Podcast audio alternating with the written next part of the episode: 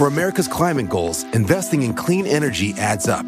But what doesn't add up is an additionality requirement for clean hydrogen. Additionality would put an unnecessary and inequitable burden on domestic clean hydrogen producers and have serious consequences for America. America needs clean hydrogen, but an additionality requirement just doesn't add up. Get the facts at cleanhydrogentoday.org. Paid for by the Fuel Cell and Hydrogen Energy Association.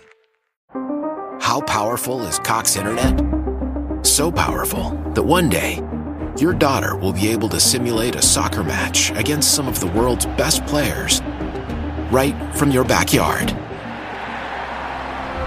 Get gig speeds powered by fiber from Cox. It's internet built for tomorrow, today. Internet delivered through Cox's hybrid fiber coax network. Speeds vary and are not guaranteed. Cox terms and other restrictions apply.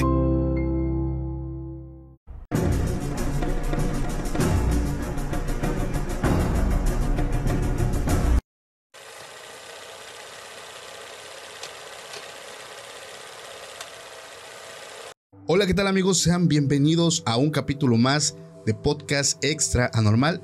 Mi nombre es Paco Arias y estoy muy feliz de estar nuevamente aquí con todos ustedes. Esta ocasión estoy muy contento porque me acompaña un periodista muy conocido de mi ciudad, el señor Osvaldo Oropesa. ¿Cómo está? Paquito, con cariño te hablo y con respeto y admiración. Muchas gracias. Y sobre todo agradecerte por haberme invitado a este programa que en verdad reconozco hasta dónde has llegado y saber que has llegado a 100 mil eh, seguidores Sí. y eso no cualquiera lo logra. Y algo que admiro de los jóvenes como tú es precisamente que son personas que van ocupando lugares y poniendo en alto a esta ciudad de Tustepet. Felicidades, Paco. Muchísimas gracias, me pone bastante contento escuchar sus palabras. Familia, antes de empezar, quiero recordarles que si aún no nos sigues en nuestra página, también nos puedes seguir, te puedes suscribir para que así apoyes también el proyecto cada vez que nosotros subamos un capítulo, también te enteres. En este momento también te quiero dar las redes sociales aquí del periodista Osvaldo Oropesa, lo puedes encontrar en todas sus redes sociales como al estilo Oropesa. También antes de empezar quiero mandar un saludo muy especial porque por ahí me dijeron que tengo un seguidor, un mini seguidor que me escucha desde Tlajiaco, Oaxaca, con apenas 10 años. Saludos al pequeño Alberto que también no se pierde ningún capítulo. Y bueno, vamos a empezar con esta noche de terror, con esta noche de misterio. Algo que le quiero comentar a la gente antes de empezar, este señor Osvaldo, es que a mí tiene mucho tiempo que me interesó invitarlo porque me di cuenta que usted en sus notas que luego subía en sus publicaciones en redes sociales hacía siempre alusión a lo paranormal. Entonces cuando platicamos dije, de aquí soy. Me contó unas historias que ahorita la gente se tiene que quedar hasta el final para que las escuche. Tengo que hacer una pregunta que yo sé que puede sonar un poco ridícula para una persona como usted, pero pues tengo que hacerlo porque pues es parte de, de esto. Señor, ¿usted cree en lo paranormal? Mira, Paco, con toda sinceridad, te lo digo que sí. Soy una persona creyente en lo paranormal, porque así como el yin yang, como está lo blanco, está lo negro, como está el día, está la noche, como está lo bueno, está lo malo, y como está Dios, está el diablo. Sí. Algo que, que quiero recalcar que me acaba de decir es que mucha gente no cree en un polo. O sea, acaba de decir que hay dos polos. Yin Yang, blanco negro, Dios y el diablo, el demonio, Lucifer. Mucha gente se enfrasca en que solamente existe uno. Y dicen es que no puedo creer porque no lo creo. O sea, no creo en, o en Dios, pero sí creo en el diablo. Sí creo en la brujería. O no, sí creo en Dios, pero no creo que exista lo malo. O sea, realmente cada cosa tiene su equilibrio, ¿no? ¿Cuál fue la experiencia que usted lo marcó y a partir de ahí empezó a creer en este fenómeno? Mira, Paco, haciendo remembranza de mi vida, yo quisiera empezar precisamente, eh, creo que por herencia familiar. Ok, Mi abuelo o bisabuelo o tatarabuelo de aquí de la ciudad de Tustepet se llamaba en vida Gelacio. Él vivía con mi abuelita Constanza, de la familia Cabrera, Fentanes. Eh, vivían a una cuadra del panteón municipal. sobre la Avenida Libertad, donde está el kinder. Ahí vivía mi abuelita Constanza. y ahí vivía mi abuelito. Según me comentan mis eh, abuelita, me comentaba Lala, que con la quien fue que me crié en la ciudad de Córdoba. Yo soy originario de Córdoba, Veracruz. Y mi abuelita en sus eh, relatos familiares me decía, nosotros traemos algo en la sangre, hijo. Traemos un don natural.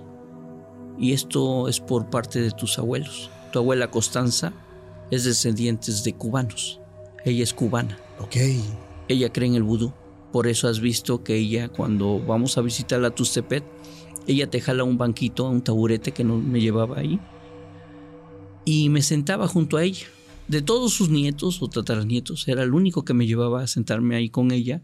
Se fumaba un puro, sacaba una bolsa blanca, ponía enfrente de su taburete un tronco, sacaba precisamente esa bolsita blanca y la extendía y salían caracoles. Encendía su puro, se ponía a fumar. Yo era niño, no sabía qué es lo que estaba haciendo, pero me imagino que estaba orando, rezando o, invocando. Y se ponía, exactamente Paco, se ponía ella a manejar y a jugar los caracoles. Y ella hablaba y yo me le quedaba mirando. Y decía, tu abuela se dedica a esto. Y tu abuelo Gelasio era el brujo mayor de Tustepet. Era el nahual más poderoso de Tustepet y la región. Y los que lo conocían tenía el don de verlo en Tustepet y estar curando en Otatitlán, Jalapa de Díaz, Ojitlán. Y cuando la gente decía, si te acaban de ver allá, ¿cómo es que estás aquí? ¡Wow! Y una de las cosas que te quiero decir, que él agarraba Decía mi abuelita que el tatarabuelo Gelasio, entre sus cosas, para hacer maldades, porque también hacía maldades él con sus poderes que tenía, cortaba hojas de los árboles. Y decía, ahorita vengo, irme a tomar una copa. Dicen que llegaba a un bar de Tucepet, se sentaba, pedía las copas y a la hora de pagar, pagaba con billetes. Pero ¿cuál era la, la situación? Que cuando él se retiraba, el cantinero abría su cajón de dinero y encontraba hojas de guanábana, hojas de mango. Se convertían los billetes en hojas. Eran las hojas que él cortaba. Y decían, otra vez no las hiciste, Gelacio. Eso es precisamente que considero que traemos ese don. ¿Y por qué te cuento esto, Paco? Porque es algo que a un niño de seis años que te lo cuenten o que te que la abuelita te jale a ti es porque cuando hay nietos o familia siempre escogen a alguien especial que quieren entregarle el don. El don. Más sin embargo, me recuerdo que mi abuela me decía y me contaba, me decía, ven para acá. Este baúl que ves aquí, un baúl de madera. Si, no sé si tengan ustedes la oportunidad de recordar o haber visto los baúles de antes, que eran de madera. Grandotes. Grandotes, pesados, así barnizados y todo, y con una llave grandota. Sí, sí, sí. Me llevó a un cuarto que tenía mi abuela. La casa aún existe. Ya vendieron todo el terreno, pero la casa todavía de mis abuelos, de mis antepasados, está ahí todavía junto a la casa de Pico. Así se llama eh, uno de los vecinos de una casa de dos pisos y mi tío Jorge Fentanes. Pero la casa de mi abuela aún persiste porque era una tiendita. Era la tiendita donde pasaban todos a comprar veladoras. Todo había ahí. Está en abandono la casa. Ya no nos pertenece ya nada. Pero ahí había en la parte trasera un cuarto oscuro. Nadie entraba. Tenían prohibido. Mi abuela Constanza o Tancha, de niño me agarró de la mano un día y me dijo, ven, ven, hijo, te voy a llevar a este lugar. Me llevó tomado de la mano, abrió esa puerta, que por cierto era una puerta, no de madera, sino una puerta hecha con lo que es palma. Ok.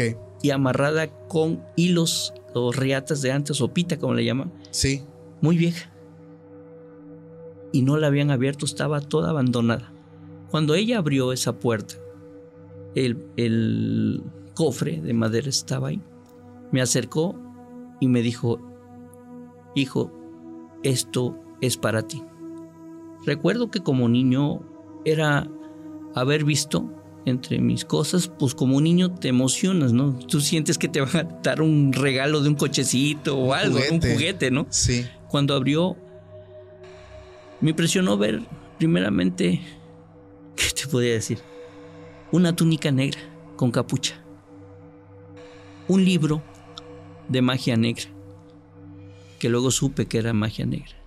Sí. Esos libros eran los de mis abuelos, de mi abuelo, que utilizaba él. El brujo mayor de aquí de. Tuxtepec, Gelacio. Wow. Y había más artefactos, como recuerdo, me llamó mucho una cruz. Una cruz que no era muy común como las cruces donde crucifica, está crucificado Jesucristo. Sí. Estaba muy diferente eh, a las normales, ¿no? Tiene Este, una forma extraña. extraña, una Sí. daga, em, unas ollas de barro con pedazos de carbón. No sé si pueda decirlo aquí, pero lo que veía yo era algo blanco como pedazos de hueso, huesos y una calavera. Wow. En la calavera tenía una veladora negra, en lo que es arriba del cráneo. Sí. A mí eso me impactó y me impresionó y quise soltar a mi abuelita de miedo cuando vi eso. Cuando vi ya la calavera, que empezó a sacar las cosas y vi que en la esquina estaba la calavera con esa veladora negra, ahí fue donde me entró el pánico como niño. Sí. No aguanté y me dijo, esto va a ser tuyo. No le digas, no le cuentes a tu mamá, a tu papá, a nadie. Esto es un secreto entre tú y yo, hijo. Y como niño, pues, te lo guardas y no le cuentas nada. Eso pienso que nunca se dio, Paco. Y con los años pasaron y, mi abuela murió. Y en un sueño que tuve ya de la edad de los 15 años en Córdoba, porque mi vida tuvo muchas cosas que en verdad si te las contara o se las contara, eh, fue muy variante, ¿no? Sí. Este, soñé que me hablaba mi abuelita y me decía, Piri, porque así me decían de niño, Piri, acuérdate que tú tienes una misión y el cofre ya no está en el cuartito, está enterrado en el manco donde yo me sentaba. Tienes que desenterrarlo y hacer uso de la herencia de tu abuelo para que sigas tú siguiendo Legado. todo lo que hacía tu abuelo, Gelacio. Ese nombre nunca se me ha borrado. Me olvidé de sus apellidos. ¿eh? Sí, Déjame sí. decir que de los apellidos de mis abuelos, de mi abuelita, se me olvidaron. Pero el nombre de Constancia, Tancha, mi abuelita, y mi bisabuelo o bisabuelo era Gelacio, que no lo conocí, pero mi abuelita sí. Ese nombre nunca se me ha olvidado. Eh, el señor Gelacio era el papá de, Era el esposo de Ah, el esposo. mi abuelita. De su abuelita. de mi bisabuelita. Era Sí. mamá de mi abuelita. Sí, sí, sí. Y doña, este... ¿cómo Tancha, ajá. Tancha, era abuelita Tancha para todos. Ah, era su abuelita. Era, era mi bisabuela. Ah, era bisabuela. Bisabuela. Ah, ok, ok. Wow, o sea, ese era el legado que le habían dejado a usted. Así es. Y siento y paso. Ya con los años les conté a mi hijo, conociste a mi hijo Osvaldito ahorita. Sí. Se los conté. Pero creo que eso siempre me ha seguido. Paco, yo creo que eso no te deja. Se viene como una herencia. Creo que lo que voy a decir es algo pesado. Podría ser una herencia maldita, La llamada maldición generacional. generacional. Que no he hecho uso de esas facultades, pero siento que las traigo. Pues es que, no, es que todo lo que me está contando, cómo lo, o sea, básicamente lo presentaron. O sea, cuando Sí. usted me cuenta que entra a ese cuarto oscuro, que es como un recinto, donde está todo, lo llevan de niño de la mano, a mí me hace pensar que fue como una presentación, tal vez, a alguna deidad a la que ellos servían. Como Sí. aquí está, esto es tuyo, es para ti y sentir todo el ambiente pesado, todo cómo cambia A mí me hace pensar que fue como un tipo de, no iniciación, pero sí como una presentación. ¿O cómo ve usted? Yo, ahora que estoy grande y he estudiado mucho, porque me gusta mucho estudiar, Paco, el fenómeno eh, paranormal, fenómeno ovni, soy un amante de la investigación de todos estos tipos. Y así como tú, Paco, siempre escudriñando, investigando, inquietud, inquietud de saber por qué me pasó esto a mí. Sí. O por qué tengo que ser yo. Sí. Y creo que le han pasado a personas que tienen eh, ese precedente o lo han pasado alguna vez, que por miedo, vergüenza no lo comentan. Y creo Sí. que eso es, eso es un error, Paco. No decirlo. Claro. Sí. Y déjame decirte, Paco, que de ahí empezó mi vía crucis. Después, porque yo te quería contar que mi vida fue muy de niño desquiciada en el aspecto de que mis padres me dejaron en Córdoba con mis abuelos.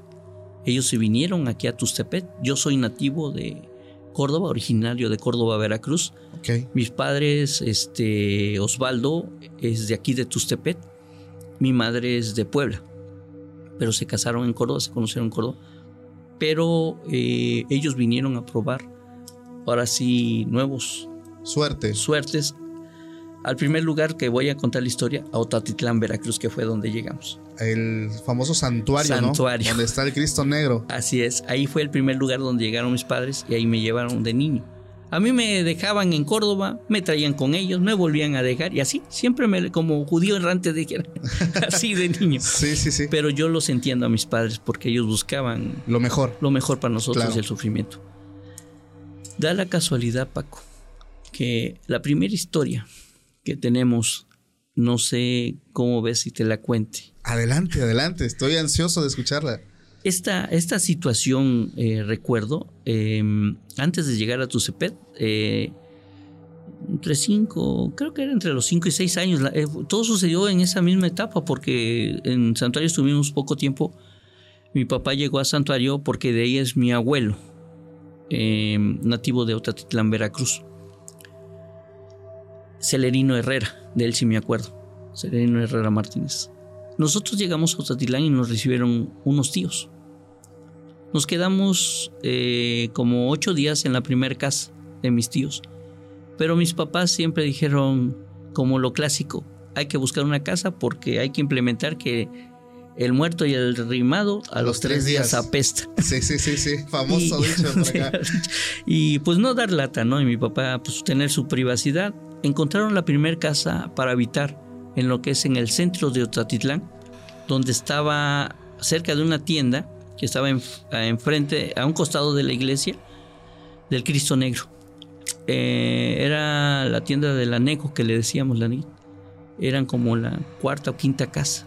Casas grandes de techo de. como. mm, no me acuerdo, teja. Deja. Casas grandes, grandes, porque pues el calor aquí es muy fuerte. Sí. Y el patio era muy grande, sombreado, muy húmedo, muy húmedo, por cierto. Pero cuando mi papá me trajo a esa casa y mi hermano, que vivía con mi papá y el más chiquito, que era Arturo, recién nacido, eh, ellos, pues yo veía que no se sentían bien. Más bien eh, mi hermano Luis, el otro estaba chiquito. Sí. Y me decía, tengo miedo, manito. Me da miedo en la casa. Y nos poníamos a platicar Luis y yo. Y yo para darle valor le decía, no tengas miedo, ya llegué. No te va a pasar nada. Ya llegué, yo te voy a cuidar a ti y a Arturito. Fíjate lo que decía yo. Nunca me, me daba por vencido. Te voy a decir una cosa, Paco. Es hipócrita aquel hombre que diga que no tiene miedo. Sí. Sí. Porque el miedo es la defensiva de un hombre. ¿Sí? Es lo que te alerta cuando algo te puede pasar. Sí. ¿Sí? Y se manifiesta en varias situaciones. Está en nuestra naturaleza. En la naturaleza, en los vellos. Sí. El escalofrío. El escalofrío del frío de la entidad, de esa carga negativa. Entonces nunca digas que no le tienes miedo. Al contrario, qué bueno. Porque es tu autodefensa personal. Sí. Es tu alerta. alerta, algo va a pasar, algo está por suscitarse. Y eso lo sentía yo llegar a esa casa, macabra como yo decía, Sí, era una casa muy pesada. muy pesada. Y, y da la casualidad que recuerdo que los 3 de mayo llegaban mis tíos de aquí de Tustepe, de Córdoba, porque se llegaban a hospedar para llegar a, recibir al Cristo Negro y la adoración. Se llenaba la casa, también el Día de Muertos. Ok. También. Ese es el, ese es el meollo del asunto. El Día de Muertos. Tú sabes que en Día de Muertos llueve, hace frío, fresco y todo eso. El famoso frío de muertos. Frío de muertos. Aquí lo he escuchado mucho porque aquí es, como usted lo dice, una zona muy caliente. De hecho, aquí, para la gente que, quiera un poquito un contexto, sin interrumpir al señor Osvaldo, hace mucho calor y eso lo he dicho muchas veces. Incluso los inviernos hace calor. O sea, estamos luego a ¿cuánto? Cuarenta y tantos 46 grados. grados. O sea, es mucho calor lo que hace. Pero es curioso que siendo 31 de octubre en la noche, en los primeros días baja la temperatura, pero radical. Y la gente aquí le conoce como es muy sonado el famoso frío de muertos. Frío de muertos. Sí. Pues resulta que llegó Paco y nos pasaban algo cuando estuvimos ahí. Siempre entre las 12 a 3 de la mañana en el techo de la casa, también una parte de, la parte trasera de la cocina era de lámina. Lo de enfrente era de tejas. Recuerdo muy bien la cocina. Era grande.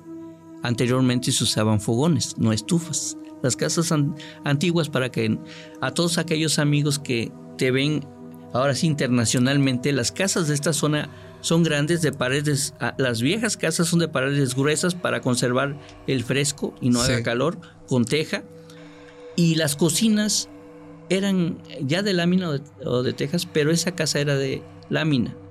Y una cocina grande. Y el fogón. ¿Sí? Y ahí en esa cocina se oían desde el cuarto de nosotros, porque las casas casi no tenían muchas divisiones así, sino las puertotas y nada más un corredijo de un, una cortina. Se oía cuando algo llegaba a la casa y azotaba y empezaba a caminar. Pero era una, haz de cuenta que era una persona que llegaba volando porque se escuchaban los aleteos grandes de un animal, yo creo que más grande que un guajolote. Ok. Y llegaba y ¡paz! Sonaba la lámina. Tras, tras, tras, tras. Caminaba todo alrededor de la casa. Y la teja se movía. Por el peso. Por el peso de, de, de esa situación. No sabíamos qué era, Paco. Es tanto así que caían todavía pedacitos como de tierra a la cama de mi madre. Mi hermano dormía en una cuna con mi otro hermanito y yo dormía en un asiento, en pabellonados. El pabellón era para los moscos, aquí es tradicional. Sí, Aunque haga calor, el pabellón allá era tradicional, todos en pabellón. Sí. Lo primero que hacía mi mamá decía, Baldo, anda una bruja. For America's climate goals, investing in clean energy adds up. But what doesn't add up is an additionality requirement for clean hydrogen. Additionality would put an unnecessary and inequitable burden on domestic clean hydrogen producers and have serious consequences for America. America needs clean hydrogen, but an additionality requirement just doesn't add up. Get the facts at cleanhydrogentoday.org. Paid for by the Fuel Cell and Hydrogen Energy Association. How powerful is Cox Internet? So powerful that one day, your daughter will be able to simulate a soccer match against some of the world's best players right from your backyard. Get gig speeds powered by fiber from Cox. It's internet built for tomorrow, today. Internet delivered through Cox's hybrid fiber coax network. Speeds vary and are not guaranteed. Cox terms and other restrictions apply. Decía mi papá, es una bruja.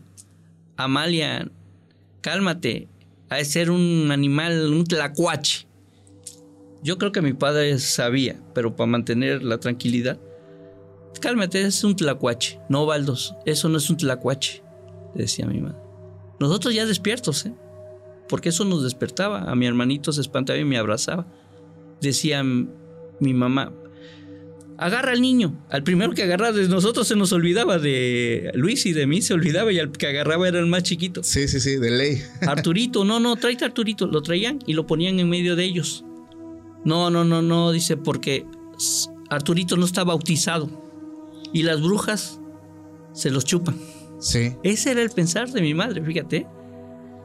Eso nunca se me va a olvidar, Paco, que ese animal, que después que caminaba y caminaba y caminaba, cuando mi mamá empezaba a rezar el Padre Nuestro, el Ave María, y empezaba ella imaginariamente a rezar un rosario, porque ella era muy católica, y su Virgen de Guadalupe, ese animal las de cuenta que aleteaba fuerte, pegaba y se iba volando, a la hora que mi madre, y era constante. Sí. Cuando llegaron mis tíos de Tuxtepec también, que se quedaban a dormir, ya sabes, en el piso, en la sala, donde sea, pero con tal de estar ahí, Sí. escucharon lo mismo, decían, Baldo, esto no es normal. Esto no es normal. En esta casa hay algo malo. Ese es un nahual. ¿Cómo? Ese es un nahual.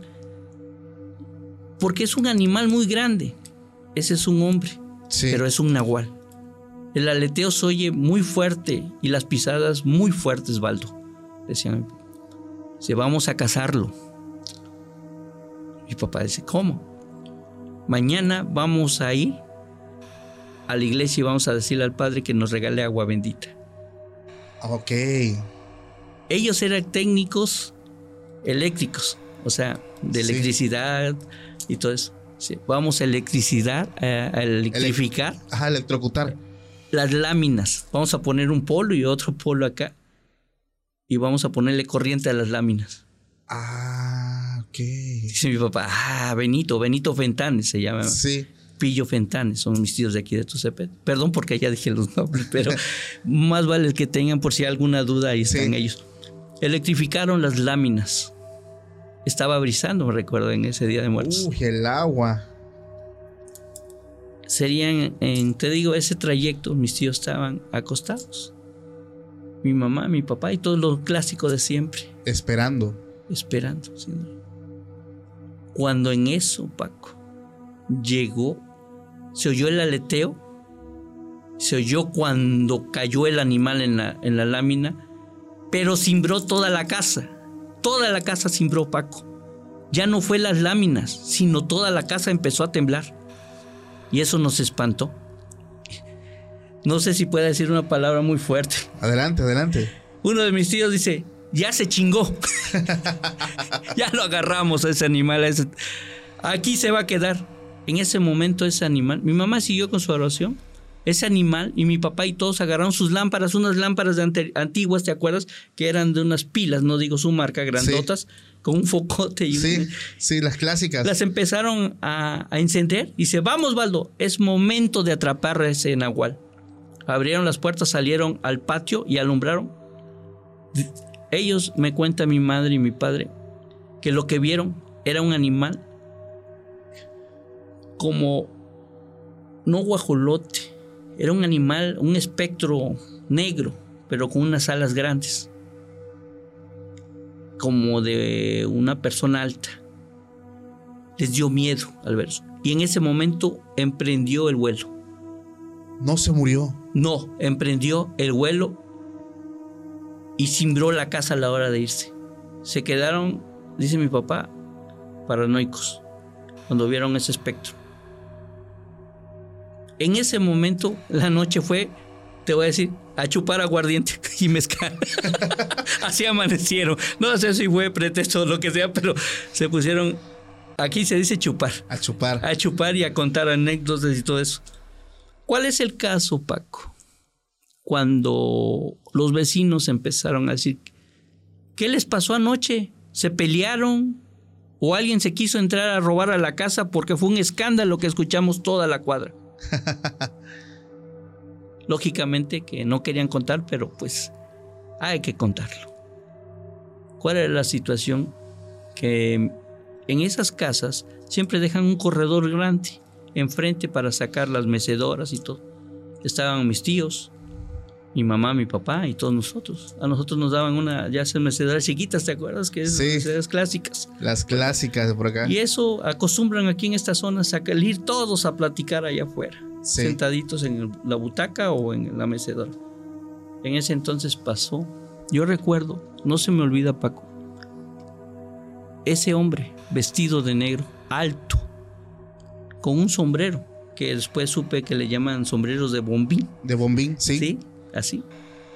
Pues podría ser o llamarse ridículo, porque en un lugar tan, tan caluroso y que no acostumbraba a la gente vestir así, verlo pasar con su bastón. Pero a la hora de pasar vestido y encaminarse hacia la iglesia, porque eso también lo vimos que se encaminó hacia la iglesia, no sabemos por qué. La mirada fue fulminante hacia mi papá. Fue fulminante. Fue una mirada de maldición, fue una mirada de me las vas a pagar. De venganza. De venganza. Mi papá y todos se quedaron callados. Pasó el hombre. Posteriormente, ahí viene lo más fuerte. Cuando le empezaron a preguntar a mis papás, a los vecinos, que quién era ese hombre. Nadie quería decir nada. ¿Pero por qué? No, es un señor. Miedo. Sí. Mi papá era una persona que no se quedaba quieto como yo. Sí. Anduvo escudriñando, Paco. Se fue a meter a su casa. Ah, la vida. El patio de nosotros daba con, con su casa. Ah, o sea, estaban, vivía cerquita. Cerquita, sí, haz de cuenta que, haz de cuenta que aquí en Tucepedo, en la zona, anteriormente no había bardes, los linderos nomás eran un alambre. Sí, sí, sí. y, las, y las plantas. Sí, las plantas, los arbustos. Los arbustos. Pues mi papá tuvo el valor que cuando supo que el hombre no estaba, se fue a meter a su casa. Anduvo rondando y se metió. ¿Qué fue lo que encontró mi papá? Un centro de adoración de magia negra. Wow. Calaveras, cráneos. Un lugar de ritual. Un recinto. Un recinto de ritual. Hasta que hubo alguien que le dijo, mira Osvaldo, no te quería yo decir, pero todos lo conocemos como el Nahual. Nadie de aquí decimos nada de él, porque ese hombre llega. Él es de México, pero llega una vez en Día de Muertos aquí. Y él no habla con nadie. Desde ese día, demoramos tres días, Paco. Eso fue el motivo por el cual mis padres dejaron santuario. El santuario. El santuario. Y nos venimos a vivir a Tustepet. Sí, está cerca, está a 40 minutos. 40 minutos de aquí de Tustepet. Ajá, sí. Eso, Wow. eso fue el que, el que mi mamá fue la que insistió. Vámonos, Valdo, te va a hacer algo. Le va a hacer algo a los niños. Vámonos de aquí de santuario. Yo ya no quiero estar aquí. Y mi papá, pues, ahora sí, como dicen, el hombre es el que manda, pero no es cierto. Nos venimos de allá de santuario. Wow. Por ese motivo. Pues es que es peligroso porque si fue, real- supongamos que fue él al que electrocutaron, Sí. que digo, se me hace asombroso que pueda aguantar la carga eléctrica, o sea, de no, pues no pasar a mejor vida. Pero sí, yo creo que lo han de haber lastimado fuertemente. Sí, a tal grado que te voy a decir anteriormente, ¿te acuerdas que antes los eh, medidores o no sé, con interruptores Ajá. eran unas bolitas que le dabas vuelta? Sí. Pues de ese golpe que nos quedamos sin luz toda la noche. Wow. Porque hubo un, un cortocircuito Sí, sí, sí. y esas cositas explotaron, hicieron corto, que estaban pegadas en una tabla de madera y se le subía y se le bajaba y tenía como dos cositas de vidrio que se le daban vueltas. Pues se quemaron y nos quedamos sin luz. Hasta el otro día, pero con veladoras, ante- el quinqueque era lo que Sí, utilizaban, ¿te acuerdas? De antes. petróleo. Sí, sí, sí. no faltaban, no faltaban en las casas de los clásicos, que Era mucho humo, ¿no? Pero Demasiado. esa fue la historia, Paco, Wow. que vivimos de un nahual en Santuario Veracruz. A mí me llama mucho la atención de lo que conté también desde un principio. ¿Por qué fue que usted no desarrolló el don completamente? Mira, Paco, ahí está la otra historia que viene por qué, eh, qué me ha pasado en mi vida. Pero antes de eso, ¿el baúl sigue ahí enterrado? Mira, Paco, eh, yo le he contado a mi hijo, a mi familia, a mis hermanos, Sí. tíos, y decían, ¿te atreverías a sacarlo? A lo mejor hay monedas de oro que dejó tu Digo, no, yo no vi eso. Sí, no, yo no vi eso. Sí, no había ahí. No. Y luego me enteré que ese libro, de ese libro de magia negra, decía mi abuela Tancha que estaba hecho de piel de humana, humano. Wow. Ese libro para ellos era sagrado, porque tenía todos los secretos de la brujería, de la magia negra, pero que estaba hecho con una cubierta de piel humana. Era un libro que tenía varias, eh, varias insignias que no recuerdo, sinceramente, Paco. Si Símbolos. no, no, yo vi garabatos, lo vi un color pálido. Sí. Muy viejo, muy viejo, Paco. Y te voy a ser sincero, no me atrevería yo a ir. Sé, sé dónde puede estar. Ok, ahí sigue entonces. Ahí debe seguir, Paco. Wow. Ya vendieron ese terreno. Yo no sé cómo le vaya a esa familia que haya comprado ese terreno. Porque Me yo he visto que he pasado porque mi familia ahí está, mi madre descansa en paz en ese panteón. Cuando voy a visitarla, he pasado y la casa dice se vende. Entonces, No la habitan. no la habitan. Ni la casa de mi abuela, ni, la, ni lo que es ahí, ese terreno. Entonces algo ha de estar pasando en ese lugar. Que no lo digan no mencionen, Es pero puede ser que, que la entidad, las energías y lo que no ha salido de ahí puede estar provocando que se abran portales y portales muy peligrosos. Sí, porque ese libro me imagino que viene de generación en generación. O sea, no es algo que era de Mm. ellos. Me quiero creer que viene también de más Siento- arriba. Yo siento que sí, Paco, porque Tatarabuelos. Exactamente. Eh, eh, entonces, ¿qué, qué es lo que ha, que ha originado eso en mi vida, Paco? Que yo en Córdoba, te digo, yo me crié solo en Córdoba con mis abuelos. Mis padres venían aquí a probar, se vinieron a Tucepé a probar suerte cuando la normal. Mi madre vino a poner aquí un centro de donde daban de comer y este alimento y hospedaje a los estudiantes de la normal de Tustepet cuando en aquellos años. Yo me quedé en Córdoba con mis abuelos.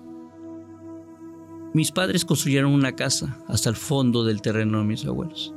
Yo tendría 15 años, Paco, Aquí en Tuxtepec. en Córdoba. Ah, en Córdoba. En Córdoba. Yo estudiaba en la secundaria en esa época. Pero tú sabes que uno de joven siempre quiere tener su privacidad y más si tiene la casa de tus papás. Abuelo, yo ya tengo 15, yo quiero vivir ahí en la casa de mis papás. pues allá si no te espantan, decía el abuelo, pero no te recomiendo, Piri. Vas a estar solo. No, que yo quiero allá. Bueno, pues no llevarme la contraria porque era el consentido de mis abuelitos. Era su hijo. For America's climate goals, investing in clean energy adds up. But what doesn't add up is an additionality requirement for clean hydrogen. Additionality would put an unnecessary and inequitable burden on domestic clean hydrogen producers and have serious consequences for America. America needs clean hydrogen, but an additionality requirement just doesn't add up. Get the facts at cleanhydrogentoday.org. Paid for by the Fuel Cell and Hydrogen Energy Association. Why? Why? If you have T-Mobile 5G home internet, you might be hearing this Why? a lot. Why? Every time your internet slows down during the busiest hours. Why? Why? Because your network gives priority to cell phone users. Why? Good question. Why not switch to Cox Internet with two times faster download speeds than T-Mobile 5G home internet during peak hours? Okay. Stop the whys and visit cox.com slash 5G home for details. T-Mobile prioritizes certain T-Mobile phone users over home internet users during times of congestion. Bueno, pero este, ten Sí. cuidado. Tenía todo. Paco, ¿qué fue lo que pasó? Ahí vino, ahí vino yo creo mi, mi problema, lo que desarrolló en mí. Era una noche tormentosa porque en Córdoba a las 6 de la tarde ya se empieza a, a poner la neblina en diciembre. Sí. Empieza a sentirse el frío, a oscurecerse. Y acostumbra a la gente a dormirse temprano. Al clásico 6 de la tarde ya tomas tu café con pan. Ya está cenando, ya ya. estás cenando. A las 7 ya te pones a ver la tele tantito y te vas a tu cuarto a dormir y agarra el zarape, el cobertor lo más fuerte y acuestas. y yo dormía, eh, recuerdo que tenía mi cama, pero la ventana daba eh, a un costado así. La, la sala y otro cuarto. Yo me acosté, Paco, y empezó a caer una tormenta eléctrica. Yo recuerdo En esa tormenta eléctrica para mí va a ser in- inolvidable porque ahí empezó mi pesadilla terrorífica en mi vida. Estaba yo acostado, Paco. Y lo digo que no fue un sueño ni una pesadilla, fue una realidad. Estaba yo acostado y me dio miedo, déjame decirte, o ver los rayos, más bien los rayos que alumbraban todo y se veía feo. Y los me tapé, sí, me tapé, ¿no? Eran tremendos.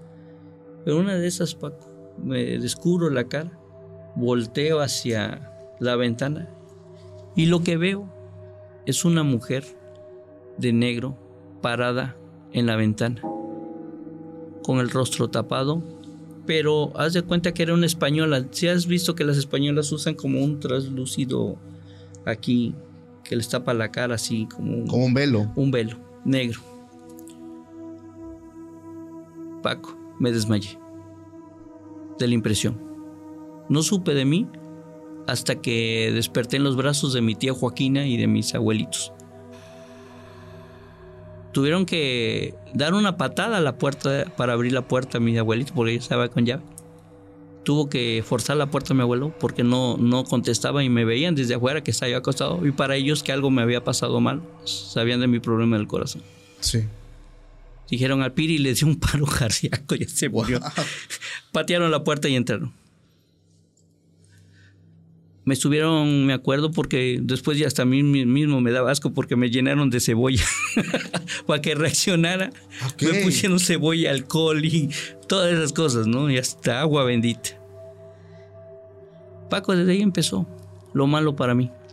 ¿Por qué? Porque esa entidad no me dejó en descansar en paz.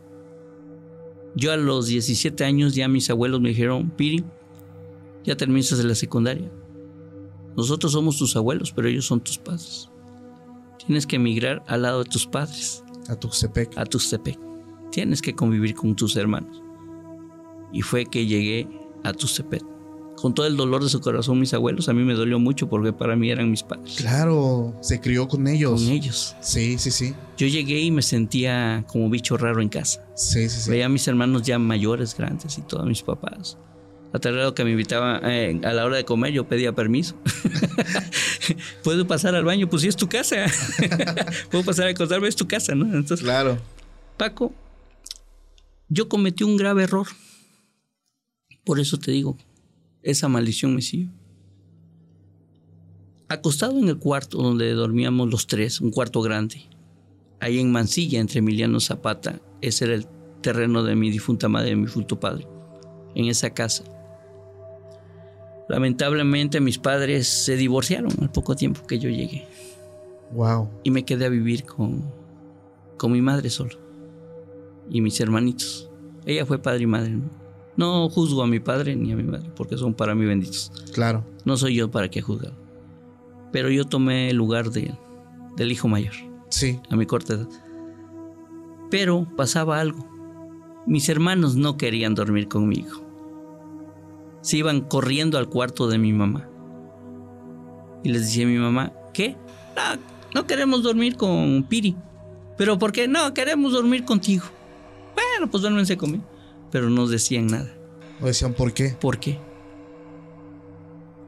Paco, la situación era es que mis hermanos les movían la cama. Primero. Y ese movimiento y los ruidos que escuchaban les daba miedo y se iban con mi mamá rápido a su cuarto y me dejaban solo. Pero ¿sabes cuál era la situación, Paco? Que a las 12 de la noche, cuando yo llegué a, a esta casa, a las 12 de la noche cuando me acostaba, en la puerta de mi recámara aparecía parada esa mujer de negro. Caminaba y yo la veía y se paraba frente a mí en la cama, en la, en la piscera y no se movía, Lo observaba. me observaba. No hablaba, no decía yo nada y me dormía. Haz de cuenta que era como mi... ¿Cómo te puedo decir? Porque no le tenía miedo en Era ese como momento. su ángel de la guarda. Un ángel de la guarda negro. Pero era negro. No era blanco ni bonito, porque no- yo sentía que no era una entidad buena. Pero era una mujer. Era una mujer alta, pero con un vestido negro, con su velo siempre. Esta persona, o este ser, o este demonio, podríamos decir, Me siguió durante muchos años. Después hice algo que no debería decir Paco. Entre las loqueras de jóvenes, siempre hacemos algo y eso le digo a los jóvenes, no jueguen con fuego porque se van a quemar. Sí. No entren a lo desconocido porque puede ser catastrófico en su vida. Exacto. No jueguen a la Ouija. No jueguen a encerrarse, a encender veladoras o a abrir portales. Porque una entidad se les puede Manifestar. manifestar o sufrir también que se les monte el muerto, o incluso poseerlos. poseerlos. Eso es gravísimo, Paco. claro.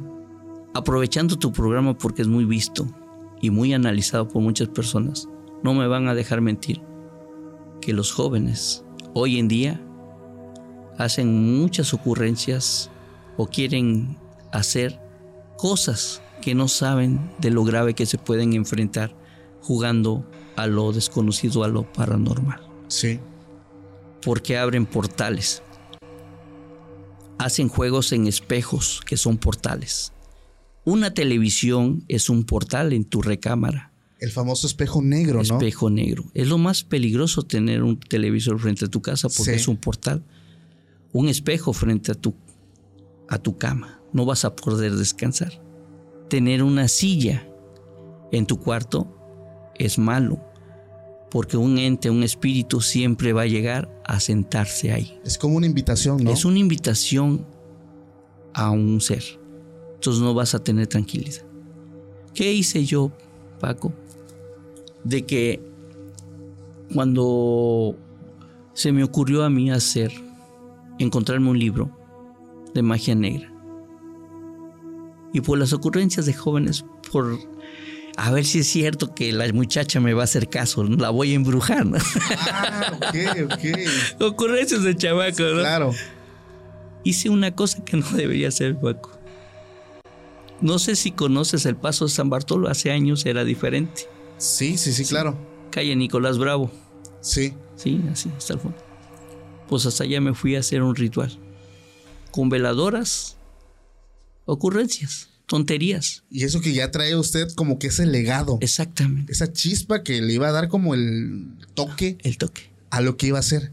Le jugué a querer hacerlo al brujo. A ver qué salía.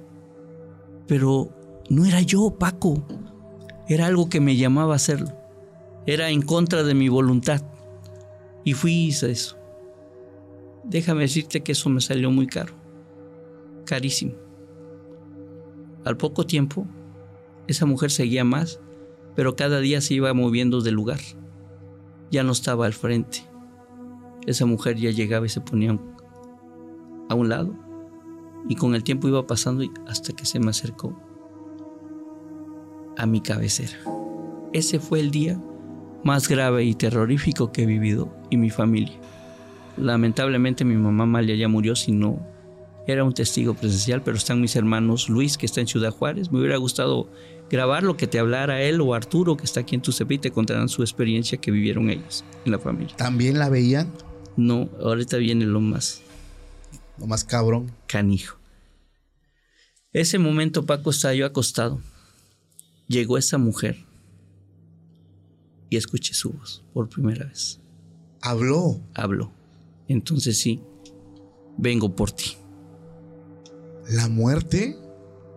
No sé si era la muerte, un demonio, la llorona o la muerte.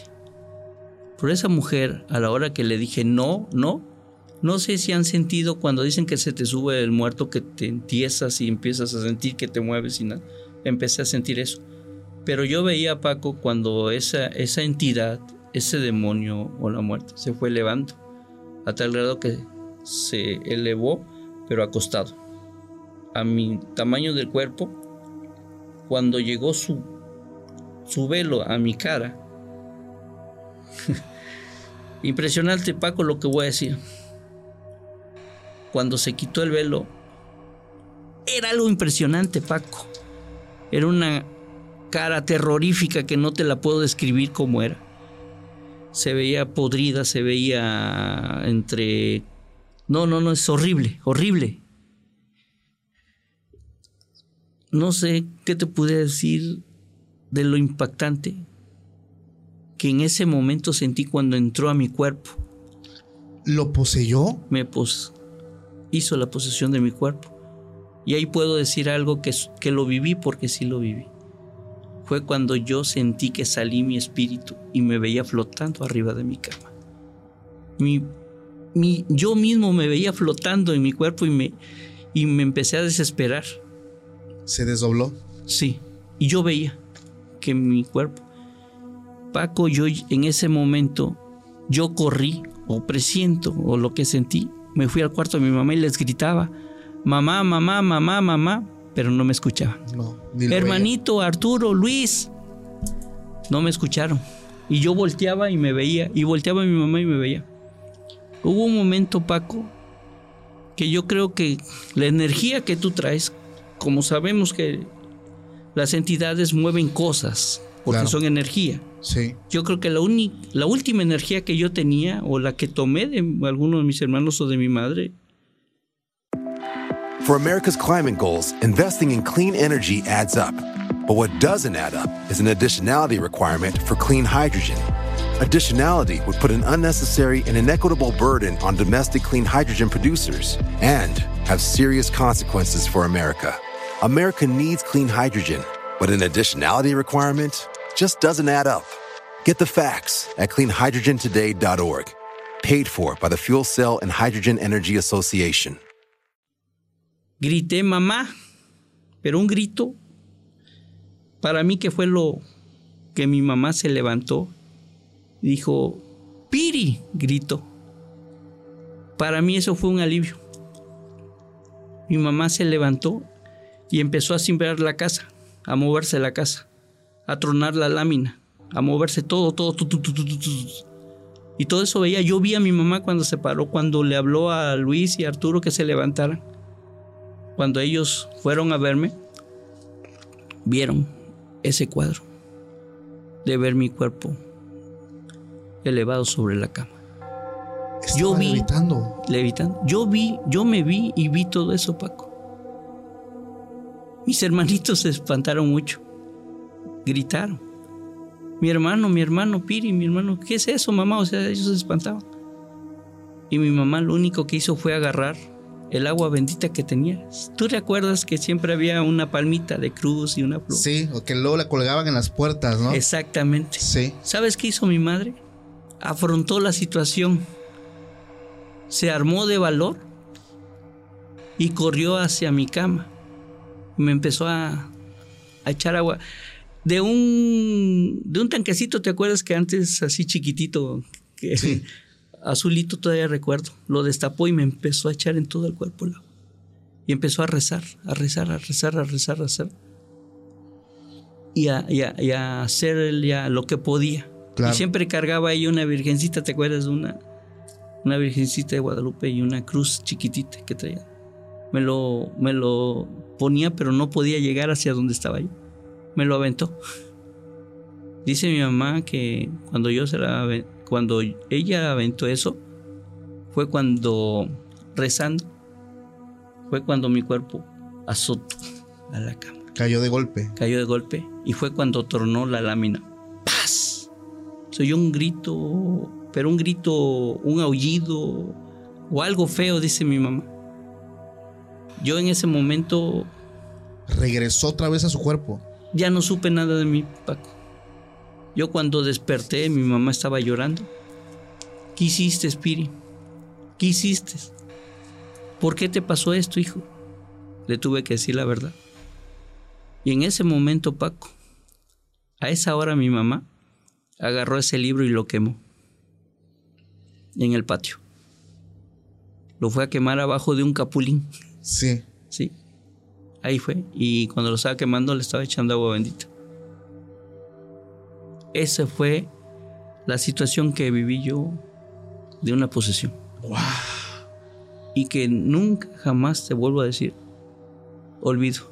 Son vivencias que a lo mejor muchos les va a causar risa o va a decir, pero yo lo, yo y mi familia lo vivimos. E- Eso es algo que la gente que, que está escuchando y que está viendo el capítulo no me van a dejar mentir.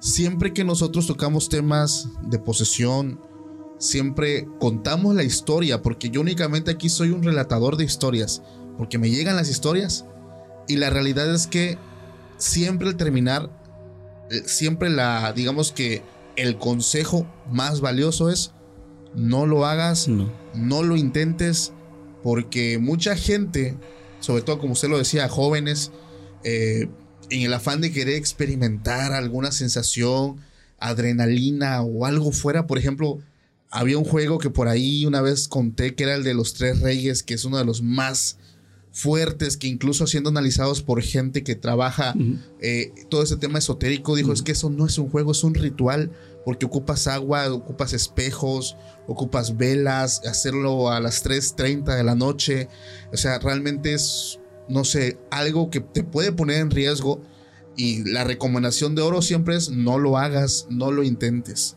porque puede que corras con suerte y no pase nada, tanto puede que si pase y te cueste algo muy caro. Y todo el tiempo se lo he dicho a la gente. Porque hay creadores de contenido que no creen en esto y lo hacen por juego, por, por, no sé, por más views, por, no sé, por viralizarse. Pero tocan, Paco, cosas que no deben. Sí, exacto. Se meten a panteones y abren rituales, abren portales con lumbre y abren hechizos que hacen los brujos. Y si tú abres una hechicería, la maldición o el mal te lo vas a llevar tú Sí. o tu familia, Paco. Exacto, Es malo eso. exacto. Muy grave que te puede causar hasta la muerte personal. Sí, sí, sí. Sí, porque estás jugando con fuego, como usted Sí. lo dice, te puedes quemar. Y entonces, ese fue la última vez, o sea, fue la experiencia más fuerte que vivió. El hecho de haber quedado poseído, digamos así. Pero Sí. a partir de eso, todo se calmó. Mira, Paco, eh, de ahí tuve un tratamiento psicológico. Yo recuerdo que me llevaron a Córdoba. Ahí mi abuelo eh, vino por mí y este le dijo a Amalia, no te preocupes, yo me llevo a Piri. Yo ya voy a llevarlo con alguien, un especialista. Bien recuerdo la iglesia de en Córdoba de las estaciones, que es en el barrio de las estaciones allá. Este, la iglesia de la Guadalupe. Mi abuelo era muy amigo del sacerdote y me llevó con él, porque ellos están preparados para todo eso y aparte estudian mucho la psicología, estudian todos esos temas, pero eh, debes que estar preparado para la situación de exorcismos, pero sí están preparados para esos temas a tratar. ¿No es uno que también se le llama como Puentejula o no? ¿O ¿Me estoy equivocando? No, eh, eh, el- el- la iglesia esta de Guadalupe eh, es una iglesia normal, no, no- pero por la amistad de mi abuelo me tuvo un trato especial el padre. Ok, Sí, entonces iba yo todas las tardes, como un tipo de terapia. Me ponían a orar. Eh, después de orar, me ponía a preguntar qué había pasado. Me volvía a, a- a- ¿cómo se llama? a recrear a recrear todo para que él tuviera. el contexto. de- ¿Sabes por qué lo hacía? Yo creo que era para ver si no jugaba yo o estaba mintiendo o si ¿En qué si momento me se equivocaba o me no? contradecía y siempre era en ocho días estuve contando lo mismo fue cuando después ya vino la terapia vino el tratamiento eh, psicológico más que nada y vino la etapa de cómo se llama Mm, de oraciones no y eso para mí me sirvió mucho. Fue un confort Paco. Ok, Sí, me ayudó mucho, la verdad. Y no recuerdo ahorita el nombre del padre, pero sí me ayudó mucho en, en mi vida personal, ¿no? Porque sí, este, estaba yo tramado, se me quitó el hambre, estaba muy delgado, tanto que decían que podían estar yo haber em, eh, bajado mis, mis niveles de, de sangre, ¿no? O sea, por lo que no comía o, o tenía pesadillas o todo eso, ¿no? Te quiero decir, Paco, que yo tengo una enfermedad, algo que te lo comenté hace rato, por mi problema del mal de Parkinson White, en afectaciones zona delta A y B, cosas así que me detectaron. Ya me vino a desarrollar una enfermedad que pues no duermo. es un insomnio crónico. Sí, cuando me dijo me sorprendí la cantidad de horas que descansa.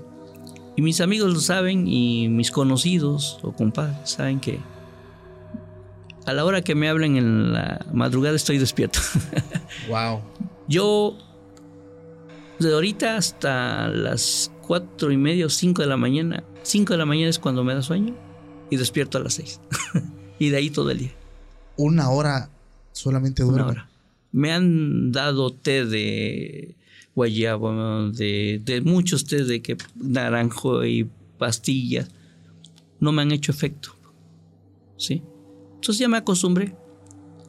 Me acostumbré y vivo una vida ya que pues afectó a mi familia también porque pues por mi sistema de este tipo no los dejaba dormir. ¿Y no se siente cansado constantemente? No, fíjate que mi cuerpo es normal, vivir normal. Y en las noches estoy platicando. Por mi trabajo periodístico me hablan funcionarios, me hablan políticos, o me encuentran, o en mis redes se dan cuenta que ahí estoy tomándole fotos al cielo porque me salgo en las noches a tomar fotos al cielo. Como soy amante también de la investigación OVNI, checando cosas, eh, pues algo paranormal que también han pasado ahí el grito de la llorona que lo hemos escuchado, que ya lo escuchó mi esposa y últimamente hace unos días mi hija. Sí, es que aquí en Tuxtepec eh, es normal. es normal.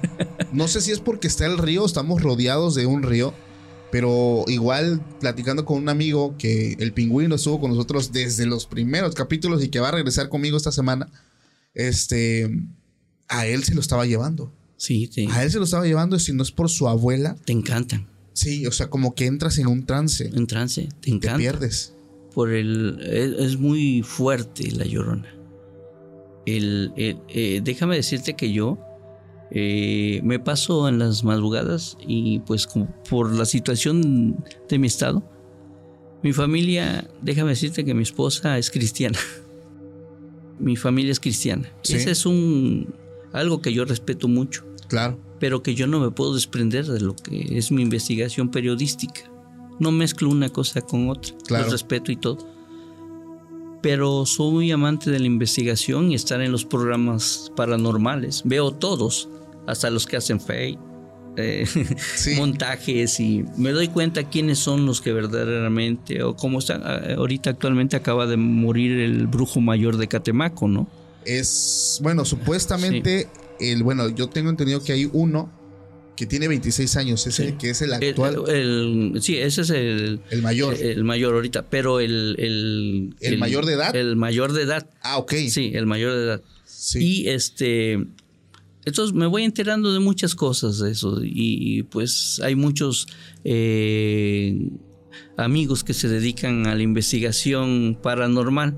Los veo, los sigo. Hay unos que son muy serios, o sea, en Claro. investigaciones paranormales. Tienen equipos muy sofisticados, ya científicamente, no tan solo en México, sino a nivel internacional. Y este. Y no creas, Paco, que estos sucesos nada más es en México. Es en todo el mundo. Es en todo el mundo. Estas entidades, estas energías, es en todo, ¿no? Entonces aquí yo en ese tipo, pues he también ayudado en mi programa. eh, Tuve a un grupo, no sé si lo pueda yo Adelante. nombrar, el grupo de investigación paranormal TX, que eran, son unos jóvenes que Aquí me pidieron. también. Aquí.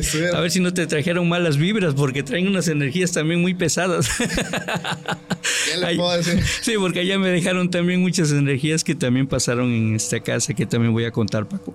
Eh, en- en- en- eh, les di la oportunidad, llevaron brujos, pero abrieron portales y, y en mi oficina, en mi estudio, quedaron algunas cosas que después tuvimos que Ir limpiando. ir limpiando, porque sí son energías que se que traen. Eso es lógico, ellos andan en lugares donde son panteones, son entidades, o tú te metes a un lugar Lugares cargados, ¿no? cargados y te traes esa energía sin saber. Claro. Y la puedes dejar o heredar en una casa que, que- donde haya niños o alguien o algo se quedan. Sí. Esos males se quedan, ¿eh? Así es que cuando yo recomiendo mucho, Paco, no sé por qué, pero yo recomiendo mucho que en una casa, en la entrada de tu casa, siempre pongas un espejo hacia la calle, mirando hacia la calle. Porque toda aquella persona que llega a visitarte repele la energía que tú traigas. La rebota. la rebota. ¿sí? Ok. Eso es, es algo que todavía me falta mucho investigar porque un espejo en casa es un portal, Sí. pero fuera de tu casa es un repelente de energías. Ok. ¿sí? Si tú llegas, porque llegan personas a tu casa a visitarte, tú no sabes con qué intención, Intención. vayan o qué lleven. Pero la persona que llegue a tu casa y vea ese espejo, en automático esa energía se desvanece. Es una energía, un potencial que tienes. O se queda en ese espejo y no sale. Es como un, o, un portal o algo así como que ahí se lo atrapas. Es como un imán. Un imán y ahí se queda y ya no pasa. Sí. Entonces yo recomiendo mucho poner un espejo en casa. Ah, qué buen tip. eh. Afuera de la casa. No lo conocía. Eso repele. Sí. Y la persona llega desarmada por si llega algo más. Sí, por si llega con malas intenciones. Malas intenciones ¿no? o, o sin querer traiga una energía que agarre en la calle, se repele. O esa entidad, al reflejarse, tiende a irse. Entonces, Paco, creo que nosotros, gracias a tu programa que ve mucha gente, hay muchas experiencias que se viven Demasiadas. en, en estos casos paranormales. He visto algunos programas tuyos que en verdad me han quedado impresionado de las experiencias. Hoy te cuento mis experiencias también que he tenido. Me dejó impactado. O sea, realmente están tremendas. Digo, desde el momento que me dijo que fue nieto del brujo mayor de Tuxtepec, De de, aquí, está tremendo porque, wow, o sea, es la herencia, el hecho de todo lo que involucra la generación, eh, todo lo que viene, o sea, por parte de la línea sanguínea que trae toda la herencia, toda la magia, todo el poder.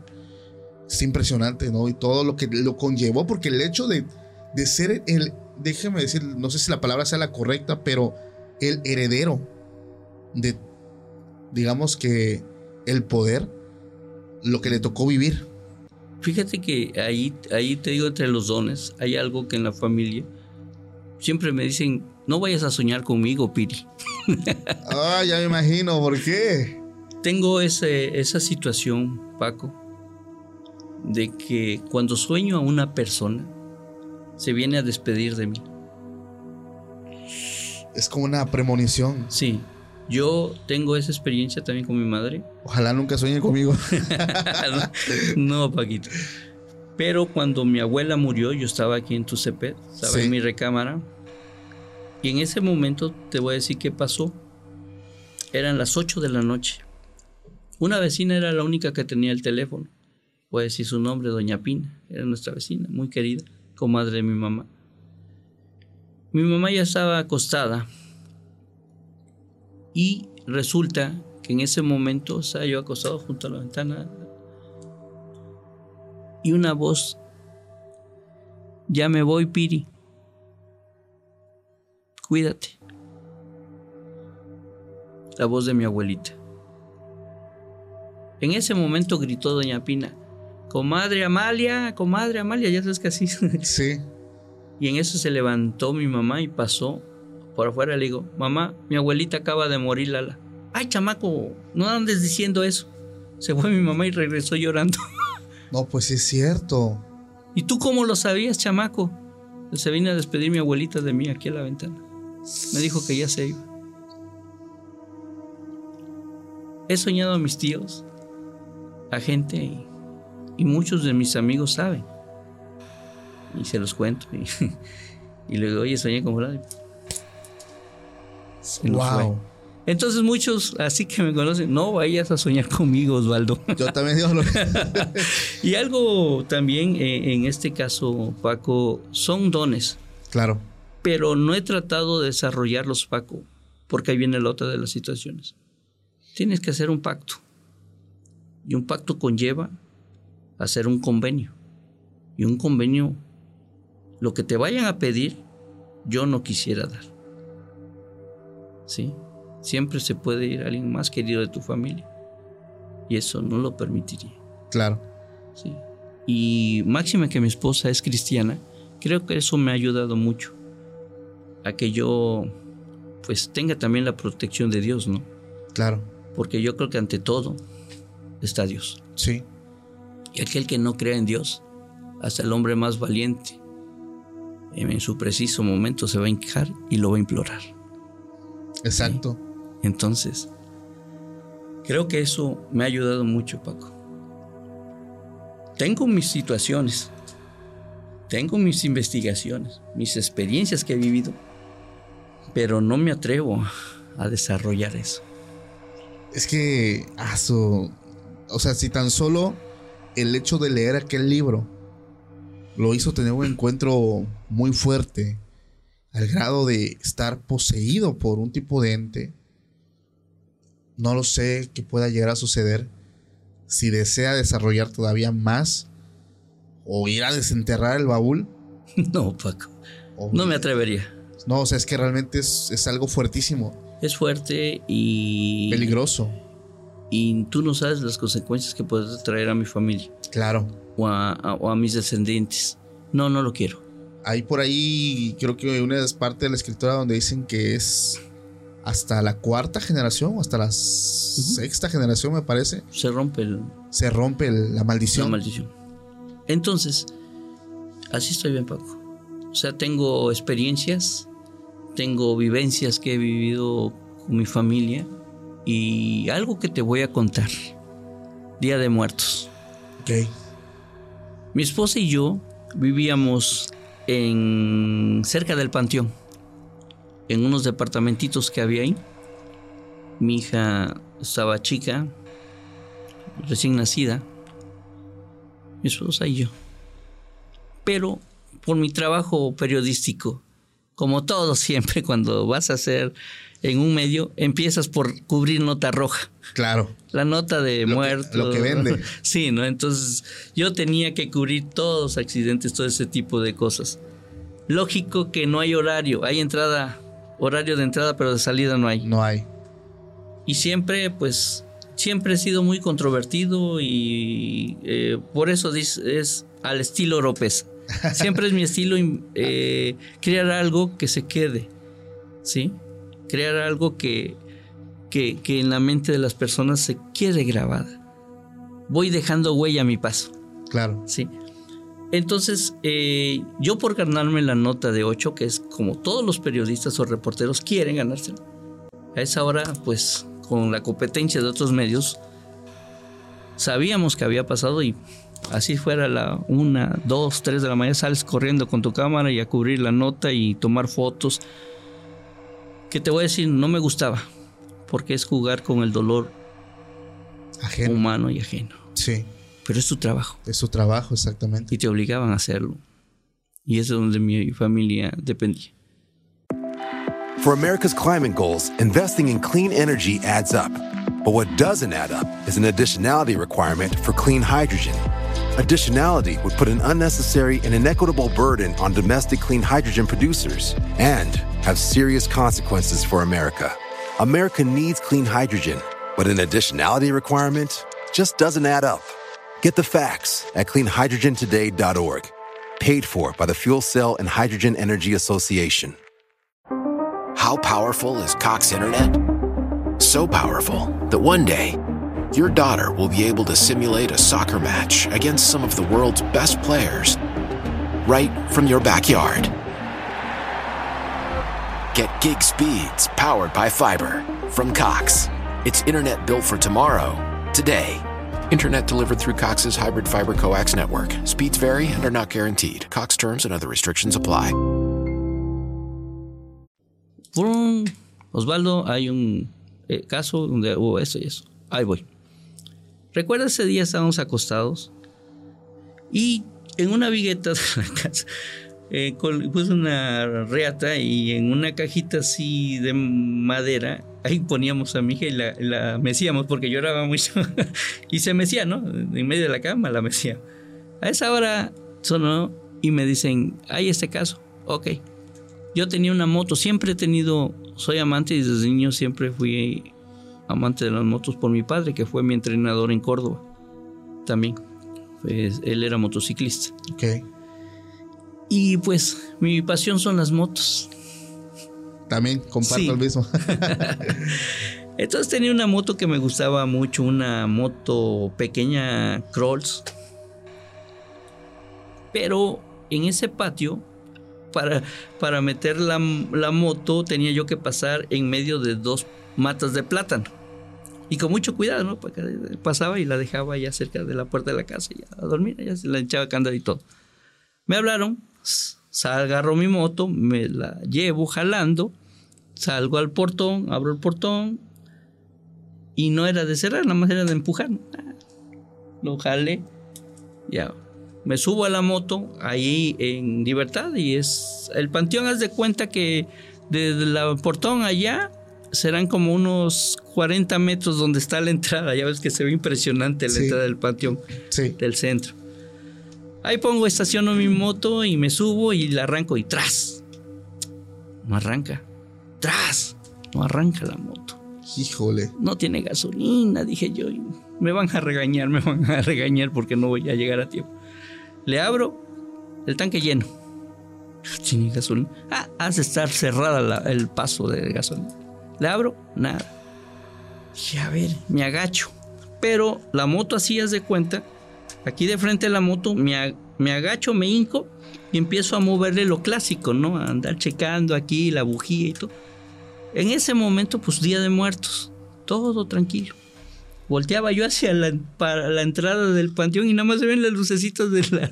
Se ven las veladoras, ¿sabes? Sí. Que se- ay, alumbraba y no quería yo voltear para allá. No me Pero en ese Paco, cuando estaba hincado así, me llegó un frío. Pero es un frío que te cala los huesos. Es un frío que no es normal a un frío cuando llueve o hace frío. Sí.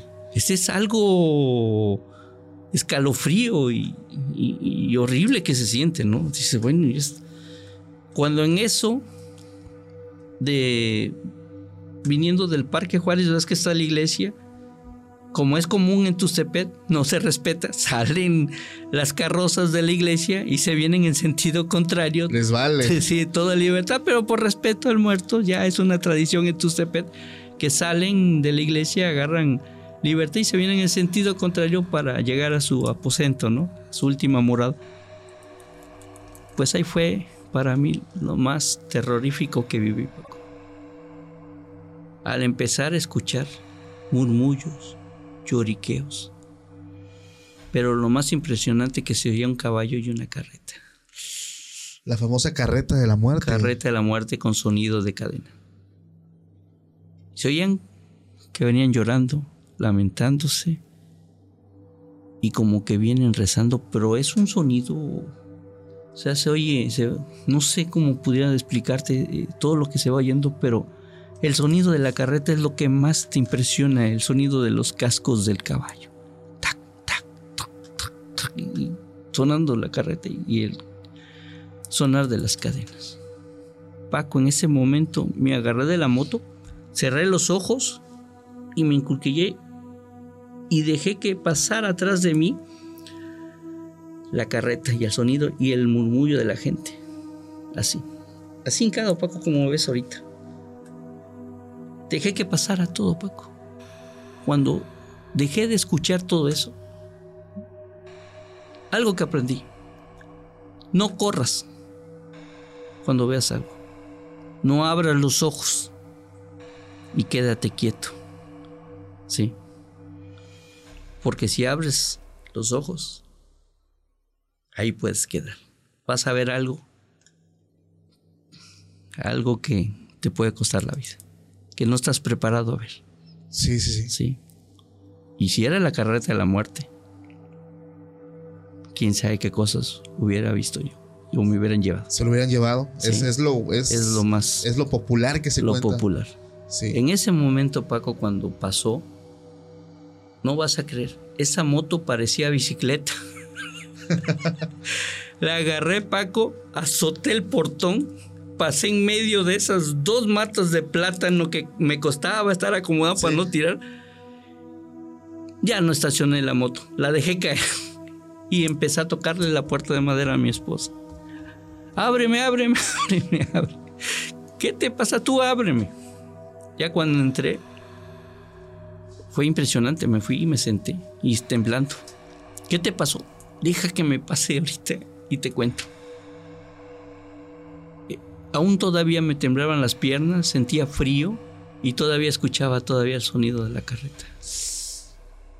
Y eso nunca se olvida, Paco, esos sonidos, ese murmullo. Cuando tú tienes esas experiencias, Paco, nunca se te van a olvidar de la mente. Siempre la vas a llevar consigo. Sí. Y siempre que paso por ese lugar, lo primero que se me viene es esa experiencia. Ah, esos murmullos que eran las almas que va tomando mientras va a su paso. A su paso. Yo siento que, que son espíritus chocarreros que andan deambulando y que la muerte se los lleva al panteón. Y en su paso va recolectando al que se deje. Como almas en pena. En pena. Yo siento eso, Paco. Acuérdate que muchas personas en la ciudad, en carreteras, fallecen y sus almas ahí quedan. Sí. Y algo que cometen erróneamente muchas personas, Paco, es que enclavan las almas de los muertos donde fallecen. No le pongas cruz, no le pongas un monumento a tu difunto, no le pongas nada, porque eso es como vivir y seguir viviendo a que tu ser querido siga ahí. Lo anclan ahí. Anclan ahí, no lo dejan partir a la luz. Sí. Entonces yo considero que hay muchos que andan deambulando y es cuando viene la carreta de la muerte Sí. a recoger a todas esas almas que andan en pena o los espíritus chocarreros que andan que esos espíritus chocarreros los tenemos en todos lados, están en todos los lugares. ¿eh? En todas partes los pueden encontrar. Sí. Un espíritu chocarrero puede haber un muerto en la esquina y ese espíritu chocarrero puede venir a ingresar hasta tu casa. Porque anda deambulando, no sabe. Y no sabe que está muerto. Sí. Él para él vive en esta dimensión, no trasciende a la otra dimensión. Y máximo si lo anclan así. ¿Sí? Esa es una de las cosas que he investigado sobre ese caso. Y aquí es muy popular. O sea, como aquí en la ciudad hay muchas personas que andan en moto. Sí. Y esto lo he contado muchas veces. Por ejemplo, el tramo de cervecera a la curva. a la curva, que ya no quiero hablar mucho de eso porque luego la gente dice es que hablas lo mismo todo el tiempo. pero es el lugar donde pasan cosas. ¿Y sabes cuál es otra de las cosas, Paco, que te lo voy a, a, a comentar? Y hay motociclistas que han tenido esa experiencia. Han sentido cuando van solos que alguien se les monta atrás. Ok. ¿Sí? Han sentido que llevan un peso atrás. Y muchos dicen que eso pudiera ocasionar accidentes. Porque un muerto conlleva jalar a otro. Sí. ¿sí? Me- no quiero estar solo, Acompáñame, ¿no? acompáñame. Entonces, yo creo que eso hay que tener mucho cuidado, Paco. sí, sí, sí. Pues esa es la, la experiencia que tuve ahí cuando viví en el, cerca del Panteón Municipal, Jardín de los Sueños se llama. El Jardín de los Sueños, exactamente. Tuxtepec. Aquí en Si usted tiene la oportunidad, vaya. Cerca de donde vivía mi abuelita, Yo- tatarabuelita. Yo fui, de hecho, con los chavos de investigación paranormal TX, pero fuimos al que está allá por el reclusorio. Ah, Pero me decían, este, pues me dijeron, vamos a colaborar, dice, ven, y fuimos. La verdad, cuando fuimos pasaron muchas cosas porque el- la radio que llevaban, el Spirit Box, que llevaban el portal, que empezaba a hablar, desde un principio, pues nunca estuvo de acuerdo, ¿eh? estuvo todo el tiempo de no, puras negativas. Yo, eh, mi hermano también me acompañó esa vez, grabamos y todos los archivos estaban dañados, o sea, ellos nunca pudieron transmitir. Ellos, eh, para ellos estaban transmitiendo y cuando terminó el en vivo, se dieron cuenta de que nunca empezaron. No fueron bienvenidos. No fuimos bienvenidos. O no pidieron permiso. No, sí pedimos permiso, ¿sabes? Sí, porque ellos son muy respetuosos. O sea, cuando entran, siempre hablan eh, y tratan de hacerlo más, digamos que, mm, no sé, más eh, educados posibles. Pero sí, no fuimos bienvenidos. Y de hecho me decían, este está, este panteón es nuevo, dice, donde hay, donde está pesadísimo. Es el que usted dice. Sí. Ese es el más antiguo. el más antiguo. Y ahí están enterrados gente buena y gente mala, Sí. ¿sí? Y hay algo, Paco. Hay casos que te voy a pasar algunos videos de unas investigaciones que hice con los panteoneros. Ok. ¿Por qué? For America's climate goals, investing in clean energy adds up. But what doesn't add up is an additionality requirement for clean hydrogen. Additionality would put an unnecessary and inequitable burden on domestic clean hydrogen producers and have serious consequences for America. America needs clean hydrogen, but an additionality requirement just doesn't add up. Get the facts at cleanhydrogentoday.org. Paid for by the Fuel Cell and Hydrogen Energy Association. Why? Why? If you have T-Mobile 5G home internet, you might be hearing this Why? a lot. Why? Every time your internet slows down during the busiest hours. Why? Why? Because your network gives priority to cell phone users. Why? Good question. Why not switch to Cox Internet with two times faster download speeds than T-Mobile 5G home internet during peak hours? Okay. Stop the whys and visit cox.com slash 5G home for details. T-Mobile prioritizes certain T-Mobile phone users over home internet users during times of congestion. Esos pensioneros ya vienen de familia. Son pensioneros de años, de generaciones. Ok, o sea, básicamente el que está ahí, su papá, su abuelo, su bisabuelo, fue panteonero. Tíos, hijos y todo. Sí. Y son mis familiares. Ah, poco. Hasta eso, Paco. Entonces, no a cualquiera le cuentan las anécdotas, las experiencias. Hay que sabérselos ganar también, porque pese a que son mis familias, le costó mucho trabajo juntarlos. Porque dice, Osvaldo, es que me van a ver, se van a burlar de mí. Es que Digo, ese, es, no. ese es el caso. La gente a Sí. veces no cuenta porque sienten que los van a tomar a locos. Sí. O sea, que están mal. Exactamente, Paco. Creo que hay que tener criterio y respeto, Paco, Claro. para que la gente tenga esa oportunidad. Hoy creo, aquí como tu medio, da esa oportunidad, Paco, a muchas personas. Sí. sacar ese miedo, sacar esa experiencia, dar a conocer lo que anteriormente decían, ah, eso no existe. Hoy hasta el fenómeno ovni ya está oficialmente reconocido. Sí. No decir ovni quiera decir extraterrestres O aliens. o alien, es objeto volador no identificado. No Sí. está diciendo que sean extraterrestres o enanos verdes, todos no. Lo que veas no, no está relacionado con eso. Claro. ¿sí? Entonces, estos fenómenos paranormales hoy en día agarran auge precisamente con programas serios como el tuyo, Paco, que nos das la oportunidad, como muchos han venido aquí, como mucha gente preparada que he visto precisamente que los has invitado y han contado, gente especializada, porque no cualquiera puede venir si no tiene conocimiento sobre ello o no ha tenido experiencia Claro. o está esculcando día con día sobre esto, Sí. ¿sí? Y en esto ahí están inmersos creyentes, padres, cristianos, católicos, mormones, hay de todo. Hay unos que no lo tocan el tema, pero que sí. Si esto no fuera o no existiera, Paco, te voy a dejar un precedente. ¿Por qué la iglesia católica prepara a los padres para el exorcismo? Si no existiera lo malo, no tendría que preparar a sus propios guerreros católicos o los padres para hacer exorcismo. Pero yo ahí tengo una duda. ¿Verdad que no todos los sacerdotes pueden No, practicarlo? no, Paco. No cualquiera. Porque una vez, y esto es una- un caso que ya una vez conté, pero así nada más para darlo como contexto rápido, una muchachita que quedó poseída en el salón donde yo cursaba la secundaria, este, la llevaron en una ambulancia, a la parroquia más cercana es la que está aquí de la San Juan de los Lagos, el padre no la recibió. No. La llevaron a otra, que- a que- la que está aquí por la colonia Santa Fe, no la recibió. La llevaron a la catedral, no la recibieron. O sea, no querían no practicarla. pueden. No pueden, Paco.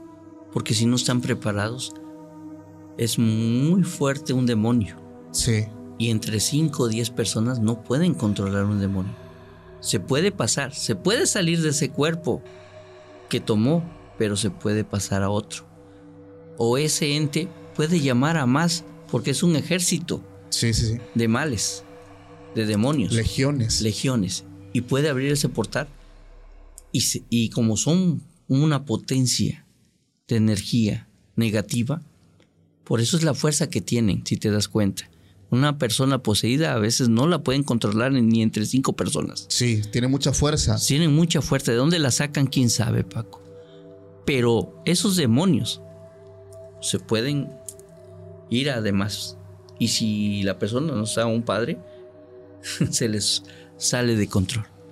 Ahorita tengo entendido que salieron, no sé si 10 padres o 5, precisamente al Vaticano, cinco padres mexicanos, a recibir precisamente El estudio. el estudio de exorcismo. Ok.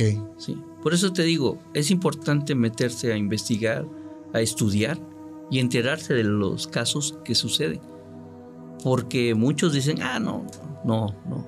Los padres también van a prepararse. No Sí. todos, pero sí se van a preparar. Y la prueba está en que eso sí es, existe porque ya salió en medios de comunicación, los dieron a conocer.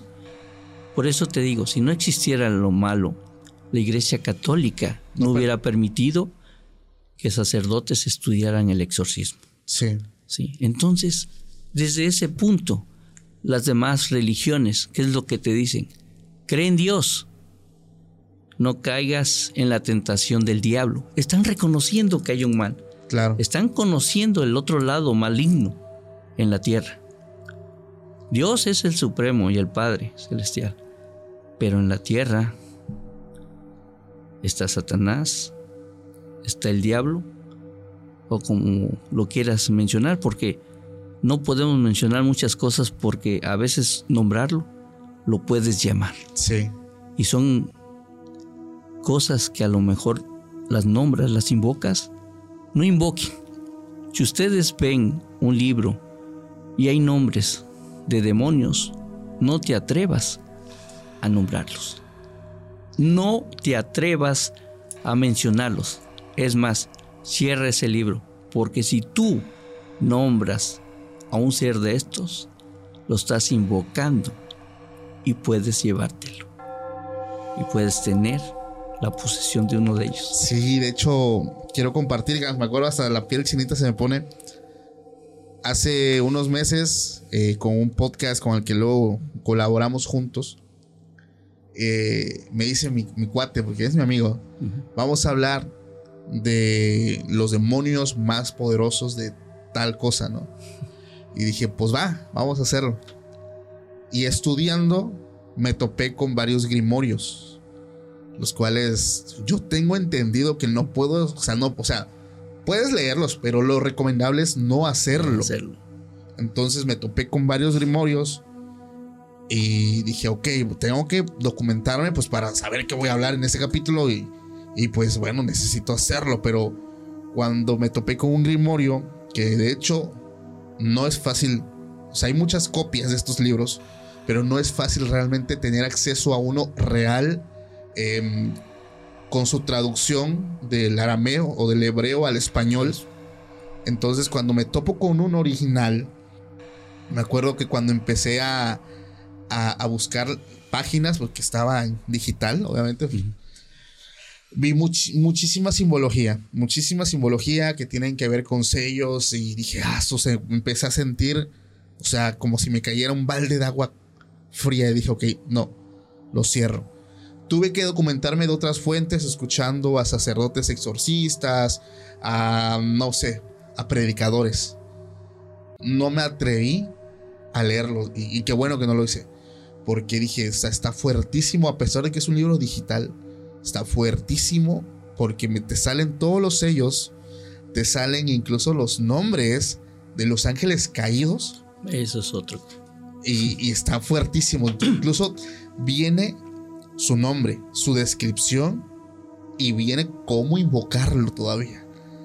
O sea, está, dije, no, Fíjate que acabas de poner el dedo en la llaga, Paco. La simbología. la simbología. Está muy de moda ahorita tatuarse. ¿Sabías tú que ponerte una simbología, nada más por moda, te estás marcando con el sello de la bestia? Si no sabes lo que te estás Si poniendo, no sabes lo que te estás poniendo, vas a ser marcado. sí, Y vas a tener situaciones contraproducentes en tu vida que ni tú mismo, ni tú mismo vas a entender por qué te están pasando. Sí, Pero tú mismo fuiste el creador de este mal. El, el que va a tatuar va a hacer su trabajo, Paco. claro. Pero tú no sabes lo que te estás poniendo. Sí. Ni tampoco hagas invocaciones. Ni tampoco, Paco, Leas. leas, ni tampoco te pongas cosas que no sabes qué significan entre el cuello o en tu mano. Sí, Si tú te encuentras, Paco, y eso va para muchas personas, si tú te encuentras una pulsera en la calle, no la recojas. exacto. Si encuentras un anillo, no te la pongas, y máximo en el panteón, porque tú no sabes que ese anillo puede ser el pacto del diablo que alguna bruja o algún hechicero fue a dejar o alguna persona que intentó y es el anillo del sello diabólico sí. de pacto. No Sí. recojas nada del panteón. No te lleves nada del panteón a tu casa, ni una flor. Solo ven- vine, solo me voy, nada me llevo, todo se queda. Cuando vayas y visites un panteón, eso sí. Incluso la gente ha dicho que la- lo que compran a- a- accesorios de bazares que Sí. no son nuevos, sí. que ya alguien lo puso a la venta. O sea, tener, hay personas que son, llegan a ese extremo, o sea, Sí. no una diadema, una pulsera, unos aretes, un espejo Sí. que, que- que estén vendiendo en una venta de garage o algo, o sea, no, Son- te llevas la energía sí, de la otra persona. Tienes mucha razón, Paco. sí. En verdad estás muy, muy enterado de muchas cosas, Paco. Te felicito No, gracias. porque tienes tema. Tienes y estás preparado y tienes conocimiento por lo que veo. Es una persona joven y digo, y aquí lo demuestro que efectivamente lo que he visto en tus podcasts con muchos invitados que has tenido ese contacto, en verdad te ha dado mucho, mucho la facilidad de conocimiento, Paco. Sí, la verdad es que el hecho de conocer, porque realmente eh, he platicado con mucha gente y, y a mí me gusta mucho aprender. De hecho, todo el tiempo estoy aprendiendo. Como puta, aprendí muchísimo gracias a su experiencia y yo creo que mucha gente también. eh, nos sirve tanto también para estar precavidos y también como saber llevar la situación. Porque dijo algo muy importante. ¿Qué hacer si tienes una experiencia paranormal? No corras, no lo veas. Incluso en el juego de los tres reyes que ya he mencionado, no puedes porque lo ves por el rabillo del ojo Sí. que sale del espejo. Pero en la regla del juego es no voltees No voltees. a verlo en ningún momento.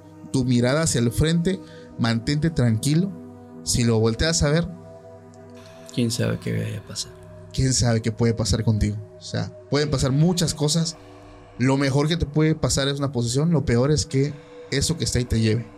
Y otra de las cosas, Paco, este es un llamado a los padres de familia, que por muchas veces nosotros, porque los niños no nos estén molestando, que digamos nosotros, ¿verdad? les damos un celular y no sabemos qué juegos diabólicos están jugando. Dicen por ahí que de la vista nace el amor, Sí, y los niños pueden abrir juegos que a lo mejor en su consciente no saben ellos que están jugando, pero hay mensajes subliminales diabólicos como en la música. sí, La música tiene mensajes subliminales.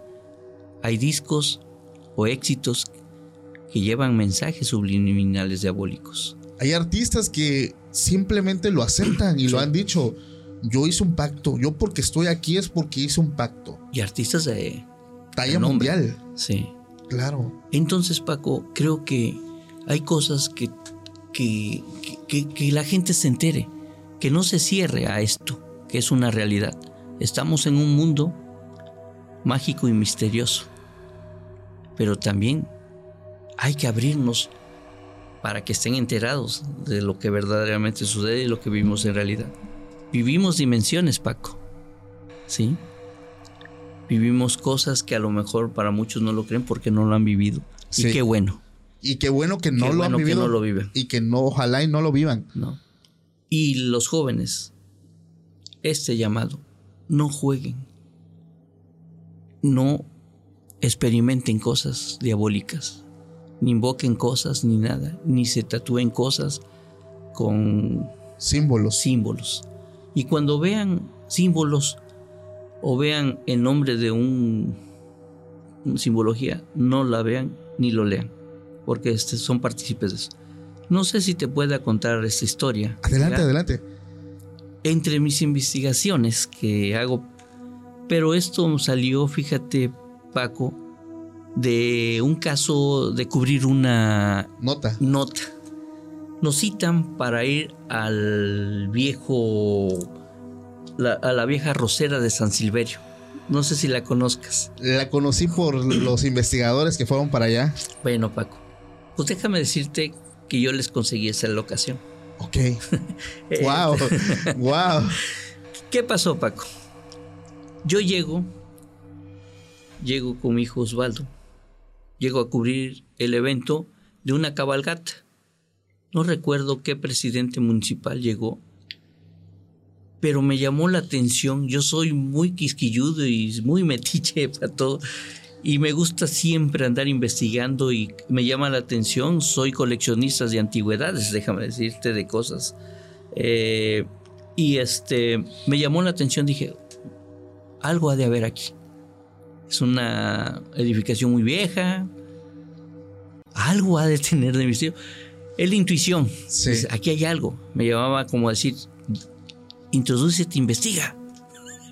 Pues ahí va de Oropesa de Metiche, vamos a la... No le tomé interés a la... que se vayan. Y le dije a Francisco Lira, al ingeniero Francisco Lira, que es el encargado, digo, Lira, ¿me das permiso de, de recorrer acá? Digo, me llama la atención, yo soy muy amante así de todas estas cosas antiguas. ¿no? Sí, Osvaldo, me tienen confianza, gracias a Dios, a todos ellos. Sí, Osvaldo, me conocen, te imaginas. 38 años de periodista, conozco mucha gente. Adelante, Osvaldo, dice, "Sí, tú siempre eres muy controvertido. Ah, este lugar es tuyo, sabes. Y ahí va Oropesa. Fíjate que me metí al interior de una. Hay como un sótano. Me dio miedo porque hay mucho murciélago y hay mucho guano. Ok. Al ingresar, oscuro, nada más con mi lámpara, y voy filmando porque ahí están los antecedentes en mi página. Ahí voy, voy, voy con mi lámpara. Y lo primero que me encuentro cuando vuelto así es una silla de ruedas. Que lo primero que pensé, ¿a qué hora se va a mover esta silla de ruedas? ¿Qué te dice ver una silla de ruedas en un sótano de una rosera? Sí. Dije, ay, caramba. Pues ahí está. Sigo y me voy y veo juguetes, muñecas y antiguas. Y empiezo a ver cosas así. Digo, aquí hay cosas de niño. ¿Por qué aquí? Y me voy y, empiezo a ver cosas así antiguas. Que subo las escaleras, Paco. Digo, ah, aquí son escaleras, me voy a ir por acá. Vamos, salgo. ¿Qué fue la situación? Salgo hacia el, hacia el patio y me voy hacia la puerta principal que es corrediza. Yo sentí un tipo de vibración energética que dije, aquí no andan bien las cosas, Paco. Aquí hay algo, hay una carga negativa muy fuerte. ¿Qué me voy a encontrar? Cuando yo entro, Paco, lo primero que veo en toda la pared, el malo plasmado en, en medio, con su cola, su hueso y sus cuartos. Sí. Simbologías, rituales. Pero ¿sabes qué pasó, Paco?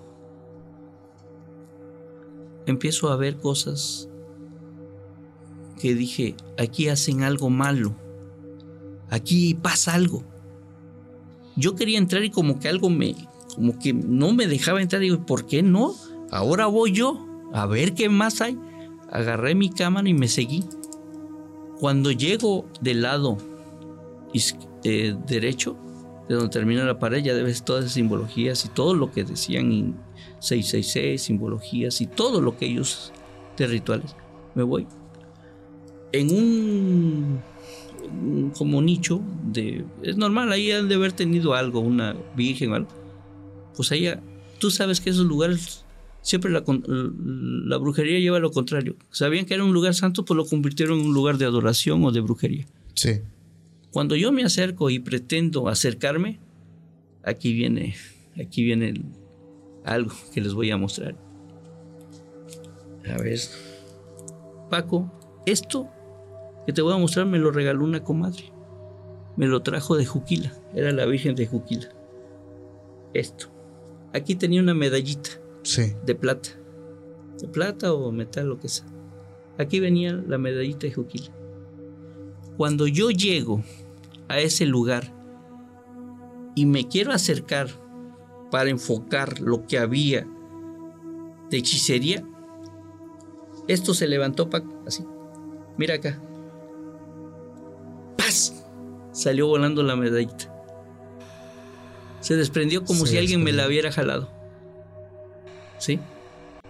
Por más que la busqué, ya no la encontré, Paco. Wow.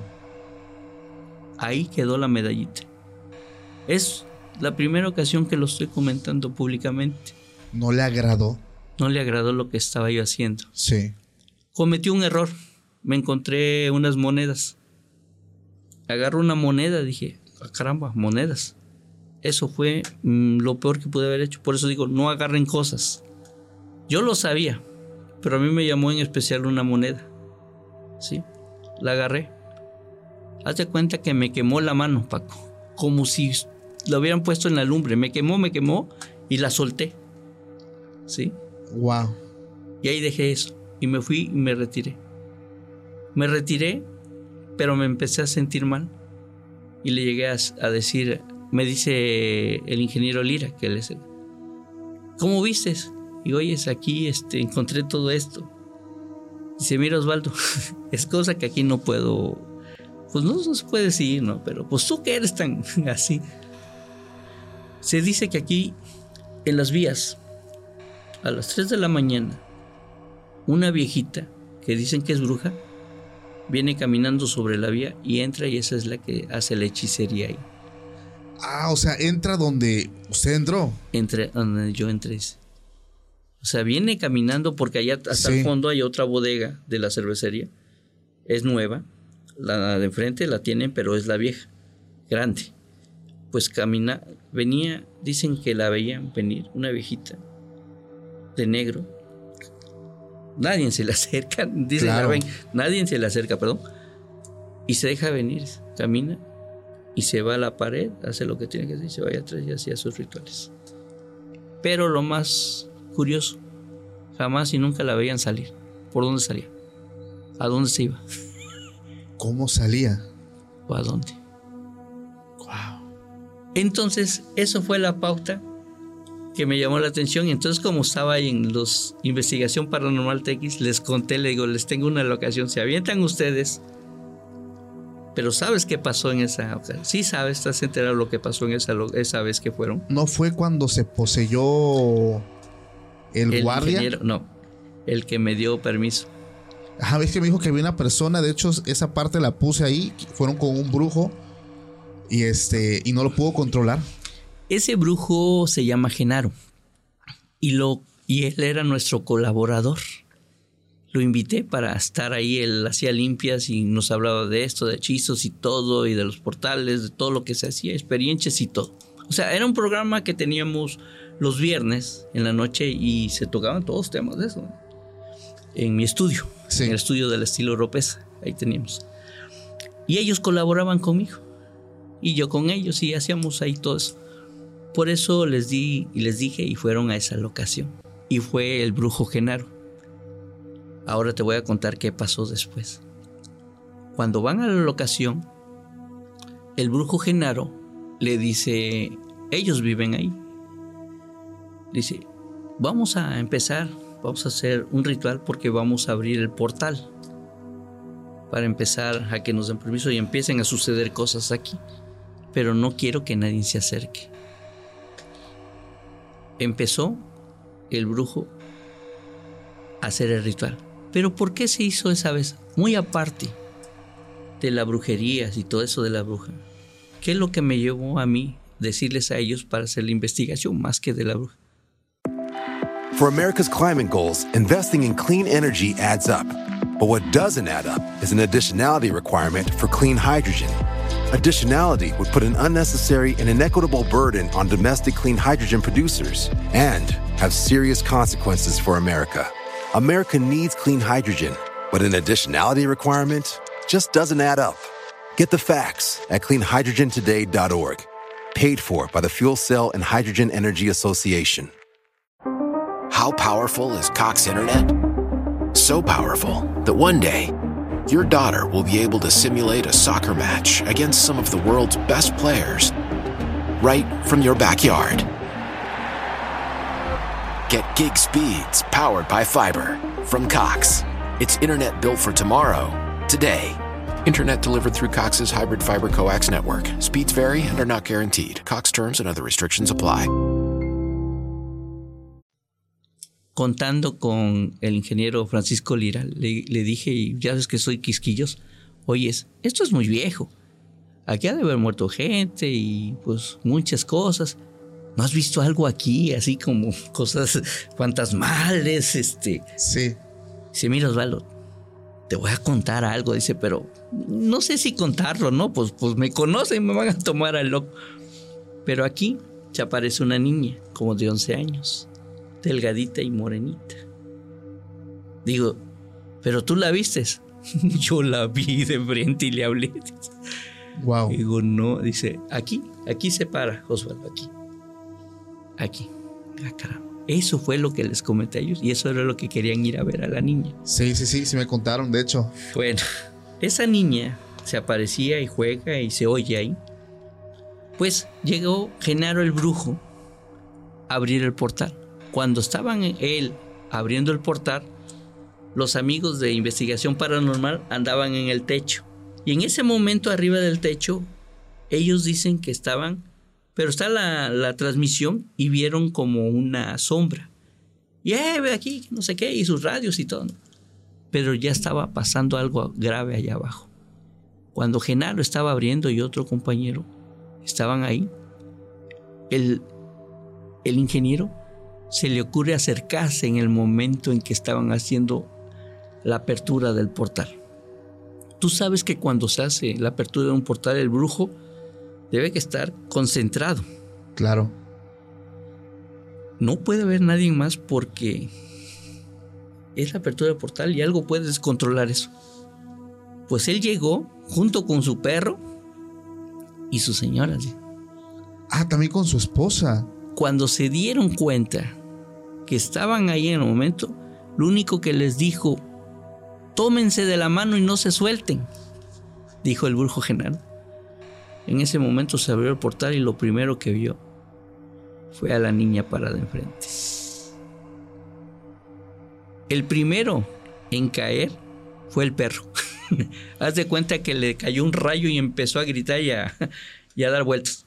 Pobrecito. El perro recibió, ya es que ellos tienen esa facultad, los animales tienen esa facultad. Fue el que empezó a espumar de la energía que recibió, como si estuviera convulsionándose. ¿Se murió? La señora, no, la señora logró agarrarse y cerrar, porque debes que cerrar el círculo. Pero al ingeniero, al ingeniero no le dio tiempo a hacer eso y fue el que recibió todo la energía de la apertura del portal y fue el que vio y los demás vieron los que estaban ahí a la niña, pero él fue el más débil. Él, porque siempre las energías malas se van contra el más débil. Sí, sí, sí. Y si no estás preparado, peor. Y fue cuando tuvo la posesión. Y están bajándose aquellos cuando empiezan, bájense, bájense. que- que-". Pues ahora sí que todo respeto, el brujo no tiene una altura más de unos 50, unos Sí, estaba chaparrito. Sí, sí lo vi. Se le colgaba y parecía pitufo al lado porque lo jalaban para Sí. todos lados. Y tú sabes que una persona posesionada tiene mucha fuerza. Sí. Entre la esposa y todos ellos no lo podían controlar. Entonces este empezó a gritar, vénganse, vénganse porque se, se descontrola. eso. Se bajaron todos. Hay imágenes, déjame decirte que por respeto no se pasaron. Sí. Hay grabaciones de lo que pasó de eso, pero no se pasaron. Se respetó. Pero sí ahí, ahí están, existen. Tremendo. Sí, yo de hecho, eh, cuando ellos contaron, puse la parte porque el brujo empezó a tallarle el- y a pasarle las manos y vi cómo lo empujó. O sea, porque sí está chaparrito. Está chavo- Sí lo dices. Sí, sí lo vi. Pero la voz que tenía el ingeniero era diferente a la de él. A ese no la escuché. Le cambió la voz entonces. Le cambió la voz a... Porque ellos cuentan que lo que decían, deje en paz a mi hija. el que se pareció era el padre de la niña. Y lo que se cuenta, lo que se investigó, o lo que se supo de las investigaciones y por él, que esta niña, ¿te puedo decir algo? Adelante. Ahorita acabo de escuchar la voz de un, como una niña, aquí. No me diga. Acabo de escuchar a una niña ahorita. Oye, ¿hay niños aquí? No, el edificio, pues ya vio que todos los demás departamentos están hasta el Bueno. otro lado. Haz de cuenta que una niña cuando habla, ah, así Sí. se escucha ahorita. Entonces, oye. Oye. Se oye como que alguien habla, pero de voz de niño. Sí. Al rato cuando esté editando el capítulo voy a... Fíjate, voy a- aquí lo escuché yo. Aquí escuché la voz de una niña. Y resulta que lamentablemente la niña falleció al caer a uno de los tanques de agua. Ok. Es lo que se cuenta y es lo que se sustenta que por eso la niña aparece ahí. Sí. Pero el que apareció, el que se posesionó, fue el papá, que dicen que es que el que la cuida. Y como ese día se iba a hacer eso de buscar a la niña, esa entidad o esa energía del padre, sobreprotector todavía, me imagino, pensó que iban a hacerle algo mal a su hija. Fue la reacción que tuvo y que dicen que dijo, dejen en paz a mi hija. Wow. Tremendísimo. Eso es el caso y hasta la fecha, si tienen la oportunidad de ir a la Rosera San Silverio, ya ahorita está ocupada. Ya borraron, pintaron precisamente donde estaba todo el- La simbología. la plasmada. simbología. Afortunadamente tuve la oportunidad de tomar las fotos y las guardo con mucha reserva, porque también es malo tenerlas y andarlas exhibiendo mucho. Pero ahí estuvo precisamente ese, ese centro, siento yo, ceremonial de rituales. Sí. Como son lugares, esto pasa mucho en lugares eh, abandonados. Son lugares cargados, ¿no? Así es, Por la cantidad de energía que, que en su momento pues almacena. efectivamente. Yo no sé si has sido o has sentido esa energía en lugares abandonados. Sí, sí, sí. De hecho, eh, pues una vez nosotros contamos lo que pasó en la catedral aquí de Tuxtepec. la tragedia realmente. Ah, sí, ahí ya quedó marcado para la historia. Sí, marcadísimo. Entonces, eh, recuerdo que yo estaba en el parque. Ya fuimos allá a comernos unos hot dogs, ahí, unos hochos, como le decimos por acá. Y estaba yo con mi hermano y otro amigo. Nos, nos, nos los comimos ahí en la banqueta. Ahí nuestra coquita, estábamos echando el coto. Enfrente está la catedral. Estaba el acceso abierto. Y me dice un amigo, ¿será que entremos a ver qué, qué hay? Pues bueno, pues vamos, terminamos de comer. No era tan tarde, eran como las 11 de la noche. Y en cuanto entramos a la parte donde se dice que estaba el papá y su hijo, que estaban a la parte de abajo donde colapsó el, el techo, Donde hace la misa el padre, donde va a Sí. estar ahí, ahí murieron. sí, sentí, o sea, como entras a un lugar como si estuviera climatizado. Frío. frío. Dije, oye, este, este lugar está cargadísimo, me acuerdo, y hasta los pelos se me ponen otra vez de punta. Y dije, vámonos, le digo, espérate, dice, no seas coyón. No. Digo, no, le digo, vamos, le digo, ya sentí, digo, que aquí hay. Y nos fuimos. Porque, digo, a pesar de que es iglesia, es una iglesia que el día de hoy están dando la misa, se siente. Digo, no, yo no he entrado, pero esa vez que entré se sintió tremendísimo y los tres, digo los tres porque después de que ya estábamos afuera, el que quería seguir, que era el amigo, dijo, la verdad yo también lo sentí, dice, pero pues yo quería a Sentir ver, más. a ver qué veía. Le dije, no, le gustó. No, le dije. Ahí sí no, le dije, yo soy medio miedoso, ¿para qué le busco? Sí, ¿para qué buscar el tres pies al gato? Y más si no vas preparado, Paco, Claro. no llevas algo, algo que te proteja. No llevábamos nada, íbamos ahí como chamacos queriendo ver, a ver qué No. chingado veíamos. Sí, claro. Sí. Paco, eso es malo, ¿eh? Es malo, exactamente. ¿Y sabes algo? Porque hay energías en una iglesia. Porque cuántas personas difuntas entran a la iglesia a recibir los últimos santos óleos. Sí, Sí, ahí entra. Otro. Hay ahí enterrados obispos. las catedrales. Sí, hay gente enterrada también ahí. Otra de las cosas está cerca de la Casa Verde del Museo Casa Verde. Sí, sí, sí, a un lado, ¿no? ¿Sabes qué fue la Casa Verde? Por si no lo saben. Y ahí van a pasar sucesos. Creo que aquí voy a comentar algo que a lo mejor la gente me va... Adelante, porque no sé qué hay en esa casa. Bueno, en esa Casa Verde, Paco, anteriormente fue hospital. Ponte a pensar cuántas gentes murieron. Sí. La morgue estaba al fondo de lo que es el patio de la Casa Verde. Sí. Sí. Entonces imagínate las energías que quedaron plasmadas en ese lugar. Fallecimientos de personas y todavía la morgue ahí atrás. Sí. Entonces, ahí hay mucha carga en este Museo Regional Casa Verde. Sí. Y yo siento que van a pasar sucesos paranormales. A lo mejor me van a criticar muchos, No, pero es que- sobre Abrizo no hay engaño. Es que donde ya hubo, o sea, también hay que ser realista. Yo siempre lo he dicho, lugares que ya hubo derramamiento de sangre, donde ya hubo un suceso como, Como lo que está comentando, donde ya hubo gente que perdió la vida, es de ley que vamos a ver sucesos paranormales. Es- No es, no es casualidad que en los hospitales, eh, lugares así, siempre se ven. O sea, incluso una vez en su momento hablé de la famosa cervecera, no quiero decir el nombre de la marca, pero en un principio la intención era entrar porque muchos trabajadores dentro veían a un espectro de una niña. Y en los túneles, no sé. en los túneles, hay, yo, yo trabajé ahí hace muchísimos años. Entonces yo quise entrar para pues documentar a los trabajadores, me negaron el acceso. Me lo negaron, no me dejaron entrar. La gente que sigue el canal desde sus inicios sabrán que cuando, de hecho fue la meta cuando alcanzamos los 10 mil suscriptores.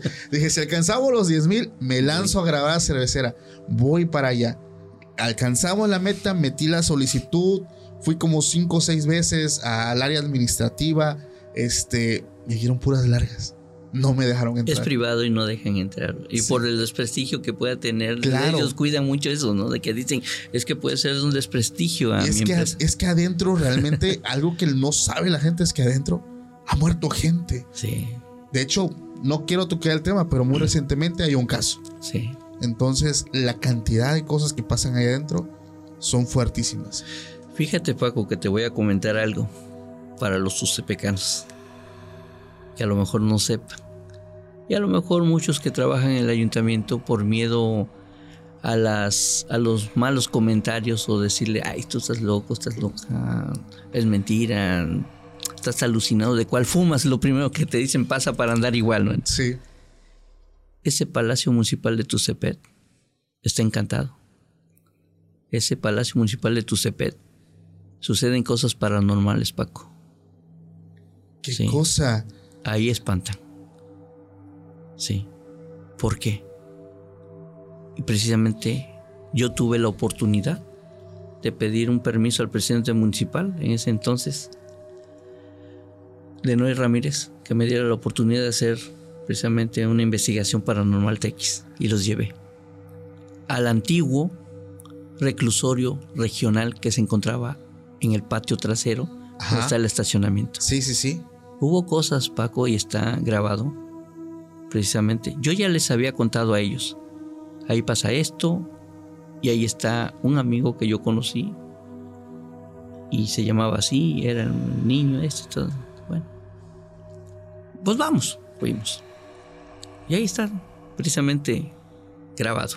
Wow. Déjame decirte que ahí, lamentablemente, por los, la situación de las personas que vivían ahí, hubo zafarranchos internos, donde hubo muertos. ¿Sí? O reclusos que morían ahí de enfermedad o de muchos años. Entonces, ¿cuántas energías de ese tipo hay?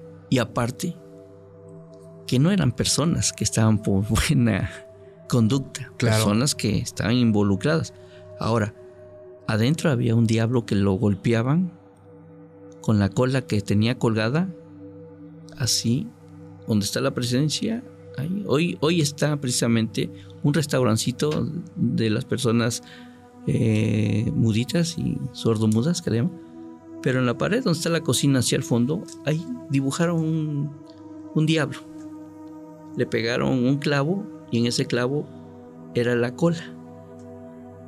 Y los internos, tú sabes que lo que se hay adentro, después de fumar su droga, lo que hayan sido, en aquellos años, ahorita ya se puede contar porque Sí. ya no pasa nada. Después de fumar lo que estaban, llegaban, le quitaban la cola y, y al dibujo lo azotaban, ¡pah! castigaron, para que trajera otro interno. For America's climate goals, investing in clean energy adds up. But what doesn't add up is an additionality requirement for clean hydrogen. Additionality would put an unnecessary and inequitable burden on domestic clean hydrogen producers and have serious consequences for America. America needs clean hydrogen, but an additionality requirement just doesn't add up. Get the facts at cleanhydrogentoday.org. Paid for by the Fuel Cell and Hydrogen Energy Association. How powerful is Cox Internet? So powerful that one day, your daughter will be able to simulate a soccer match against some of the world's best players right from your backyard. Get gig speeds powered by fiber from Cox. It's internet built for tomorrow, today. Internet delivered through Cox's hybrid fiber coax network. Speeds vary and are not guaranteed. Cox terms and other restrictions apply. No pasaba mucho tiempo y ya sonaba la puerta y ya ingresaba. Al rato ya llegaba alguien O sea, le pegaban al dibujo al dibujo del diablo. y con eso. Jalaban para traer a un interno más. wow. Es el castigo que le da. Entonces, en la parte de afuera sucedió un caso lamentable. En una fuga de reos, eh, hicieron un, un hoyo o un túnel que salía a una oficina abajo del Palacio Municipal. Al darse cuenta de lo que estaba sucediendo, los llamados chaparros antes de la policía preventiva abrieron fuego contra estos internos y fallecieron varios en sus intentos De escapar. de escapar. Fue Y una es- masacre. Sí, y está sustentado en los medios de comunicación de ese entonces, de ese caso, del- de la fuga de reos. Y en esa oficina suceden casos. Se mueven las cosas, desaparecen cosas, dejan aquí su lápiz y no aparece. Wow. Hay cosas que pasan. Y yo se los les comentaba, oye, ¿no te pasan algo así? se reían, ¿no? Sí, sí, sí, pues sí. Digo, mira, cuéntamelo, yo sé la historia y yo sé que aquí espanta. Así, así. La verdad, Osvaldo, sí. ¿Y tú cómo sabes? Digo, pues llevo tantos años aquí, sé historias de acá y lo relaciono con esto. Por eso te digo, siempre hay que investigar. Hay que investigar la historia de tu CEPED, Sí. saber sus antecedentes. Hay casas aquí embrujadas que muchos no saben. Hay casas que me voy a atrever a decir, tú rentas una casa, Paco. Tú no sabes a quién le estás rentando la casa Sí. puede ser un adorador de la Santa Muerte que le pueda tener ahí su nicho. Pueden hacer cosas y cuando se van dejan esa casa maleada. Puede ser una persona que se dedique a la brujería, deja toda esa negatividad en esa casa.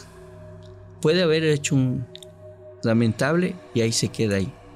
Una persona que se quite la vida, ahí queda esa entidad. Sí, sí, sí. Entonces, a veces dicen, vivo en el centro y suceden cosas, pero tú no sabes qué pasó. Si no investigaste o no sabes, A mí me pasó. y esto es una historia que también quiero tocar por encima porque ya este, la he contado muchas veces. Pero yo cuando recién me casé llegué a una casa que estaba recién remodelada. Y a mí se me hizo bonito porque dije, puta, te veo bonita. Bonita. De hecho, es- era un departamento, no era casa. Pero ya cuando me enteré que había pasado ahí, la muerte de un infante, que los vecinos lo veían en la madrugada y nosotros lo llegamos a ver en sueños, en parálisis de sueño, mi esposa y yo, fue donde nos dimos cuenta que la casa estaba infestada. Tuvimos que hacer ahí un proceso de limpia y solamente así, porque estuvo, no podían no podíamos. vivir. Sí, de hecho nos acostumbramos un tiempo, ya era normal, ya no teníamos miedo. Pero la gente que entraba, algo muy curioso que siempre lo he dicho aquí, hace mucho calor, pero entrabas ahí y se sentía un frío. Pues El ambiente es pesado. es pesado. Si tienes la oportunidad un día, visita el Palacio Municipal y si es posible pide permiso. te digo que cuando llevé yo al equipo de investigación paranormal, por seguridad, nos pusieron a dos elementos porque teníamos que entrar a algunas oficinas, no al interior, pero sí por ahí, por seguridad de, pues entramos y tú Sí. sabes que son cosas delicadas que hay. Pues fue un elemento, una mujer, y fue un caballero, un elemento de policía, un oficial. ¿Creerás que se quedaron con nosotros? Mm, Se fueron. Dijeron, ¿saben qué? Esto no es para nosotros. No aguantamos porque vieron cosas. Primero se fue, fíjate, primero se fue el elemento masculino Ay, se pasa de lanza. y dejó a la chava. Ya a la chava le dijimos, tú, pues, tú sabes si te quedas, pero lo que estás viendo es realidad. Se fue. No, pues, Y, y nosotros le pedimos también, le digo, dice, mira, no hay nada que se pierda aquí, todo está cerrado. Yo me voy. Ahí si necesitan algo, vamos a estar en la comandancia. ahí nos echaba un grito, ¿no? Pero los otros no nos quedamos. Así. ¿Y qué fue lo que pasó? Ahí hicimos contacto con el Jalapa. Era un joven que se escapó como cuatro veces de la cárcel. Solamente se escapaba para ir a ver a su familia a Jalapa y los detenían o se iba así. Se escapaba de la cárcel. Hicieron contacto con su espíritu. Yo se los había contado a los de Paranormal. Digo, aquí hubo un, un caso de él. Y vi precisamente cuando estábamos hacia un, hay una puerta, no sé qué recursos ahí, ¿no? O sea, en el segundo piso, subes las escaleras, segundo piso, al fondo están un- unos, unas oficinas, pero las puertas son de vidrio. Ahí fue cuando vimos la primera aparición. Ok. O sea, no aparece un muerto, no, no, Sí. son sombras. Sombras. no están muy definidas, pero son sombras. Digo, "Mire, ¿vieron? Sí. Digo, aquí, en esta celda vivía el Jalapa. El Jalapa, así le El decía. Jalapa. Era un chavo, fíjate que en ese entonces, pues derechos humanos y todo, no tendría ni 17 años, 16, 17 años, pero ya estaba involucrado en cosas muy delicadas el chavo. Wow. Y entonces, pues tenía una celda especial, vivía solo. Y ya contaré otra historia de la forma que se fugaba, porque eso también está muy, Muy de locos. increíble, increíble de locos, de cómo se le escapó a la policía. Pues cuando entramos ahí, hicimos el contacto, digo, y hablamos. Dice, a ver, hacemos el contacto con Jalapa. Y fue cuando le digo, Jalapa, estás aquí porque he visto cosas. Si estás aquí, tócame en la puerta. Uno sí y dos no. ¡Tas! Sí, era él. Era él.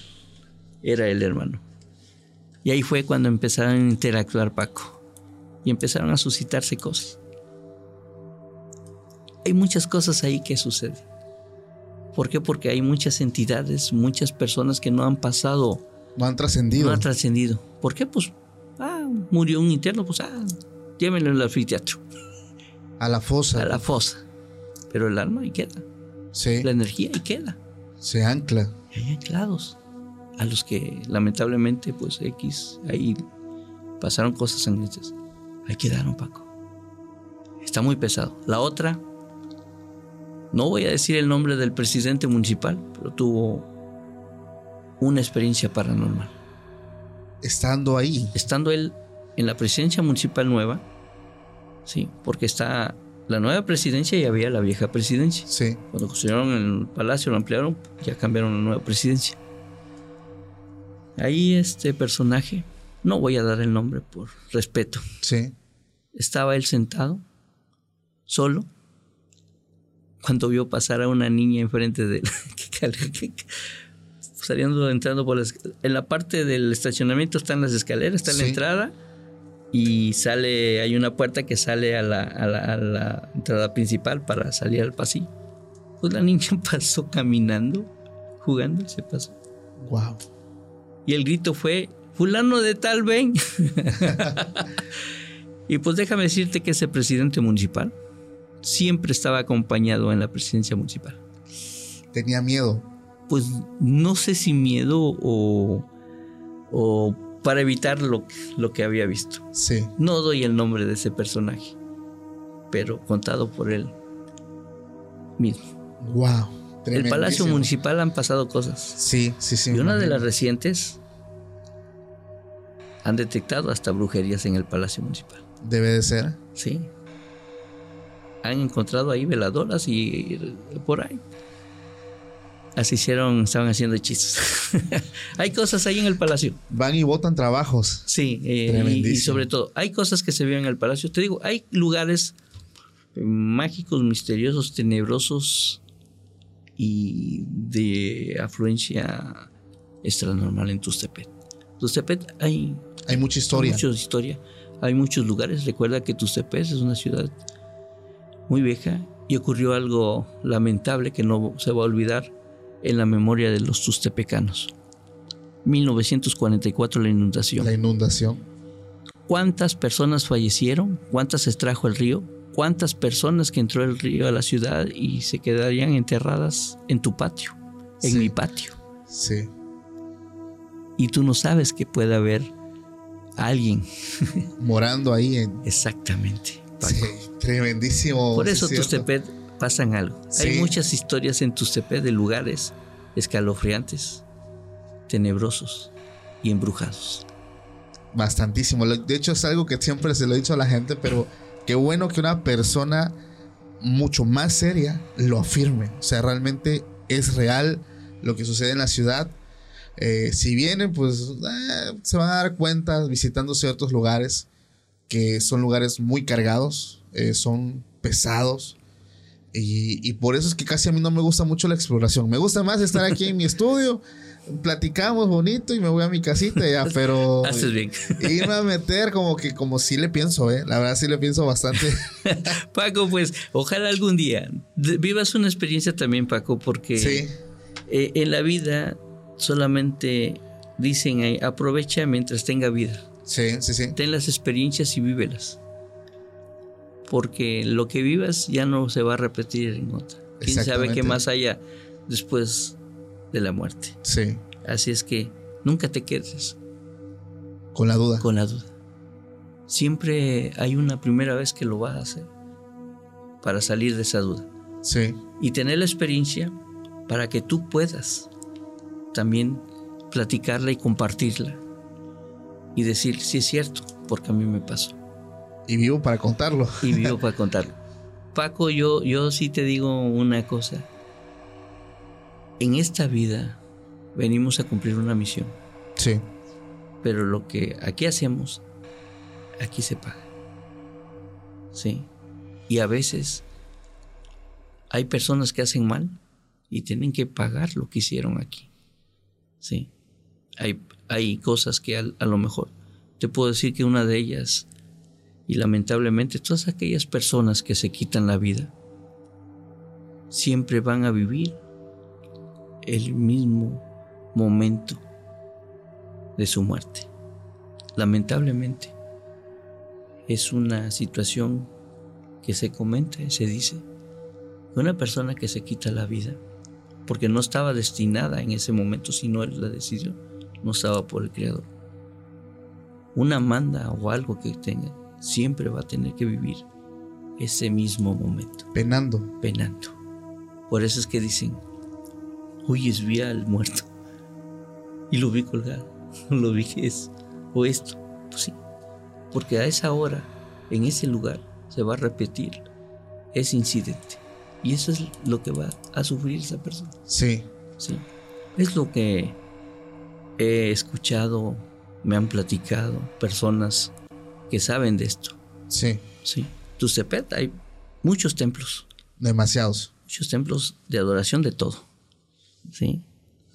Y energías buenas y malas. Pero si quieres vivir una experiencia Única. para- única, la puedes vivir en el Muro Boulevard. Tengo experiencias ahí. Tengo experiencias ahí. Y vamos a ver ahora con las nuevas obras que se están haciendo. Sí, Ojalá que con el nuevo alumbrado ya no se vean cosas, porque han sucedido cosas ahí que se han visto, sí, porque han pasado casos sí, sí. lamentables y se han visto cosas y se han oído también lamentos y es el lugar apropiado precisamente un lugar Al lado del río. al lado del río y te voy a decir una cosa últimamente no tiene no vamos lejos Paco hoy precisamente me tocaron un tema Osvaldo ¿no has ido al puente colgante? últimamente se han oído gritos Digo, lo sé por qué. Lo sé por qué. Pasó un caso lamentable. Y ahí ese lugar es el paso de la llorona. Por ahí pasa, por el puente colgante. ¿Por qué? Lo digo y lo sostengo. Porque la llorona caminaba o la carreta de la muerte salía y el grito que se escuchaba y los vecinos, si puedes investigar de algunos ya muertos, pero salen los hijos que les contaban los padres, como yo viví por ahí, eh, cerca del callejón de los Santos, Nicolás Bravo, se escuchaba la llorona. Pero venía del Parque Carranza, que esa tiene otra historia, donde Sí. se movían los juegos infantiles Sí. pues eh, salía del árbol que ya no está. ¿Por qué salía de ahí? Porque ese tiene su historia, de que en ese árbol, en la época de la revolución, era el árbol donde colgaban a las personas. Ah, la vida, eso no lo sabía. En ese árbol, por eso se oían... Del cosas. Parque Carranza. Sí, en la mera esquina, donde estaban los jueguitos, había Sí. un árbol grande, frondoso. Sí, sí, sí. Pues ahí, las familias que estaban ahí de mis abuelitos decían que en la época de la revolución, ahí colgaban.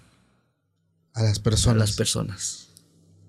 Entonces, desde ahí siempre se escuchaba salir a la llorona, a la carreta de la muerte, seguir todo Nicolás Bravo hasta terminar a San Bartolo, donde escuchan a la llorona todavía. Pasando por el puente colgante. Exactamente. Que es el puente, para los que vienen escuchando los capítulos, donde el papá y un niño hace años se ahogaron. El, cuando ya estuvo mi amigo Luis Medina, que nos contó esa anécdota, hablamos de ese mismo puente. Sí.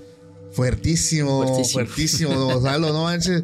Es un capítulo que la verdad disfruté bastante. Aprendí muchísimo.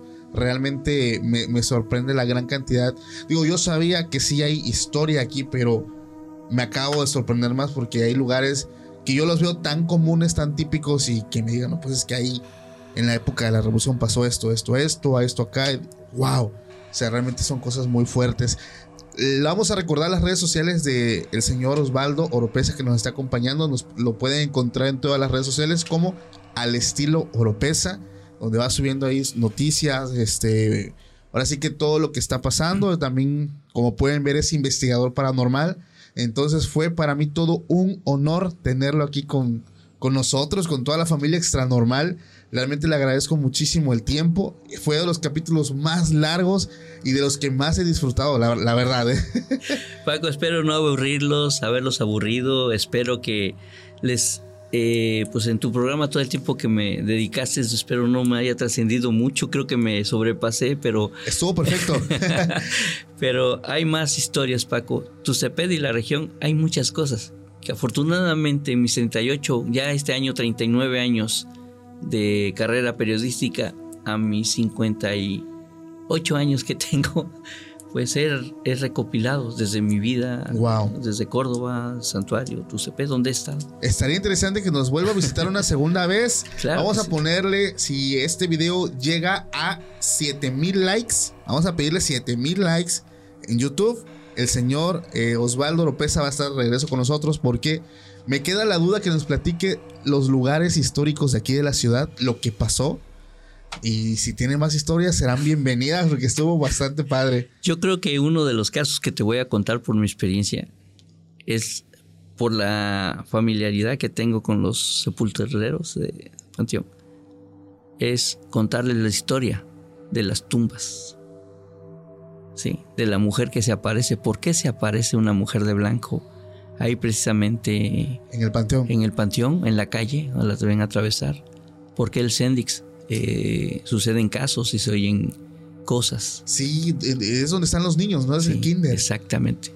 ¿Por qué? Porque ahí era el anfiteatro. ¿Qué pasaba en el anfiteatro? ¿Qué vivencias tuvimos? ¿Qué era lo que me contaban precisamente el que se encargaba antes de hacer las autopsias? ¿Y qué se cuenta? ¿Por qué en la fosa común? ¿Qué pasó en la fosa común? ¿O por qué suceden casos? ¿Por qué de la tumba que se movía?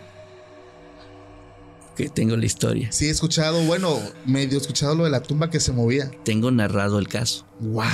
por el propio sepulturero. ¿Por qué el brujo levantó la carpa porque no quería que, que sepultaran a su hijo con él, porque estaban peleados. ¿Por qué en otra sepultura, donde había unas- otro caso igual, se movieron la bolsa de huesos adelante de los sepultureros? Wow. Y otro de los casos, donde una bruja llegaba a hacer sus rituales. Y hoy te podía decir, y te voy a prestar el video que grabé, donde estoy narrando precisamente cuando se me mueven las cruces. en ese lugar. Hay cosas que les puedo contar. Todo eso queda para la segunda parte, amigos. Apoyen el video, denle like. Recuerden, son 7000 para tener de regreso al señor Osvaldo Oropesa. La verdad, yo disfruté mucho este capítulo. Espero que ustedes también. Y muchas gracias a los que se quedaron hasta el final. Les mando un fuerte abrazo y nos vemos próximamente en un nuevo capítulo. Mi nombre es Paco Arias y nos vemos próximamente. Hasta la próxima. Bye. Listo. For America's climate goals, investing in clean energy adds up. But what doesn't add up is an additionality requirement for clean hydrogen. Additionality would put an unnecessary and inequitable burden on domestic clean hydrogen producers and have serious consequences for America. America needs clean hydrogen, but an additionality requirement just doesn't add up. Get the facts at cleanhydrogentoday.org. Paid for by the Fuel Cell and Hydrogen Energy Association. Why? Why? If you have T-Mobile 5G home internet, you might be hearing this Why? a lot. Why? Every time your internet slows down during the busiest hours. Why? Why? Because your network gives priority to cell phone users. Why? Good question. Why not switch to Cox Internet with two times faster download speeds than T-Mobile 5G home internet during peak hours? Okay. Stop the whys and visit cox.com slash 5G home for details. T-Mobile prioritizes certain T-Mobile phone users over home internet users during times of congestion.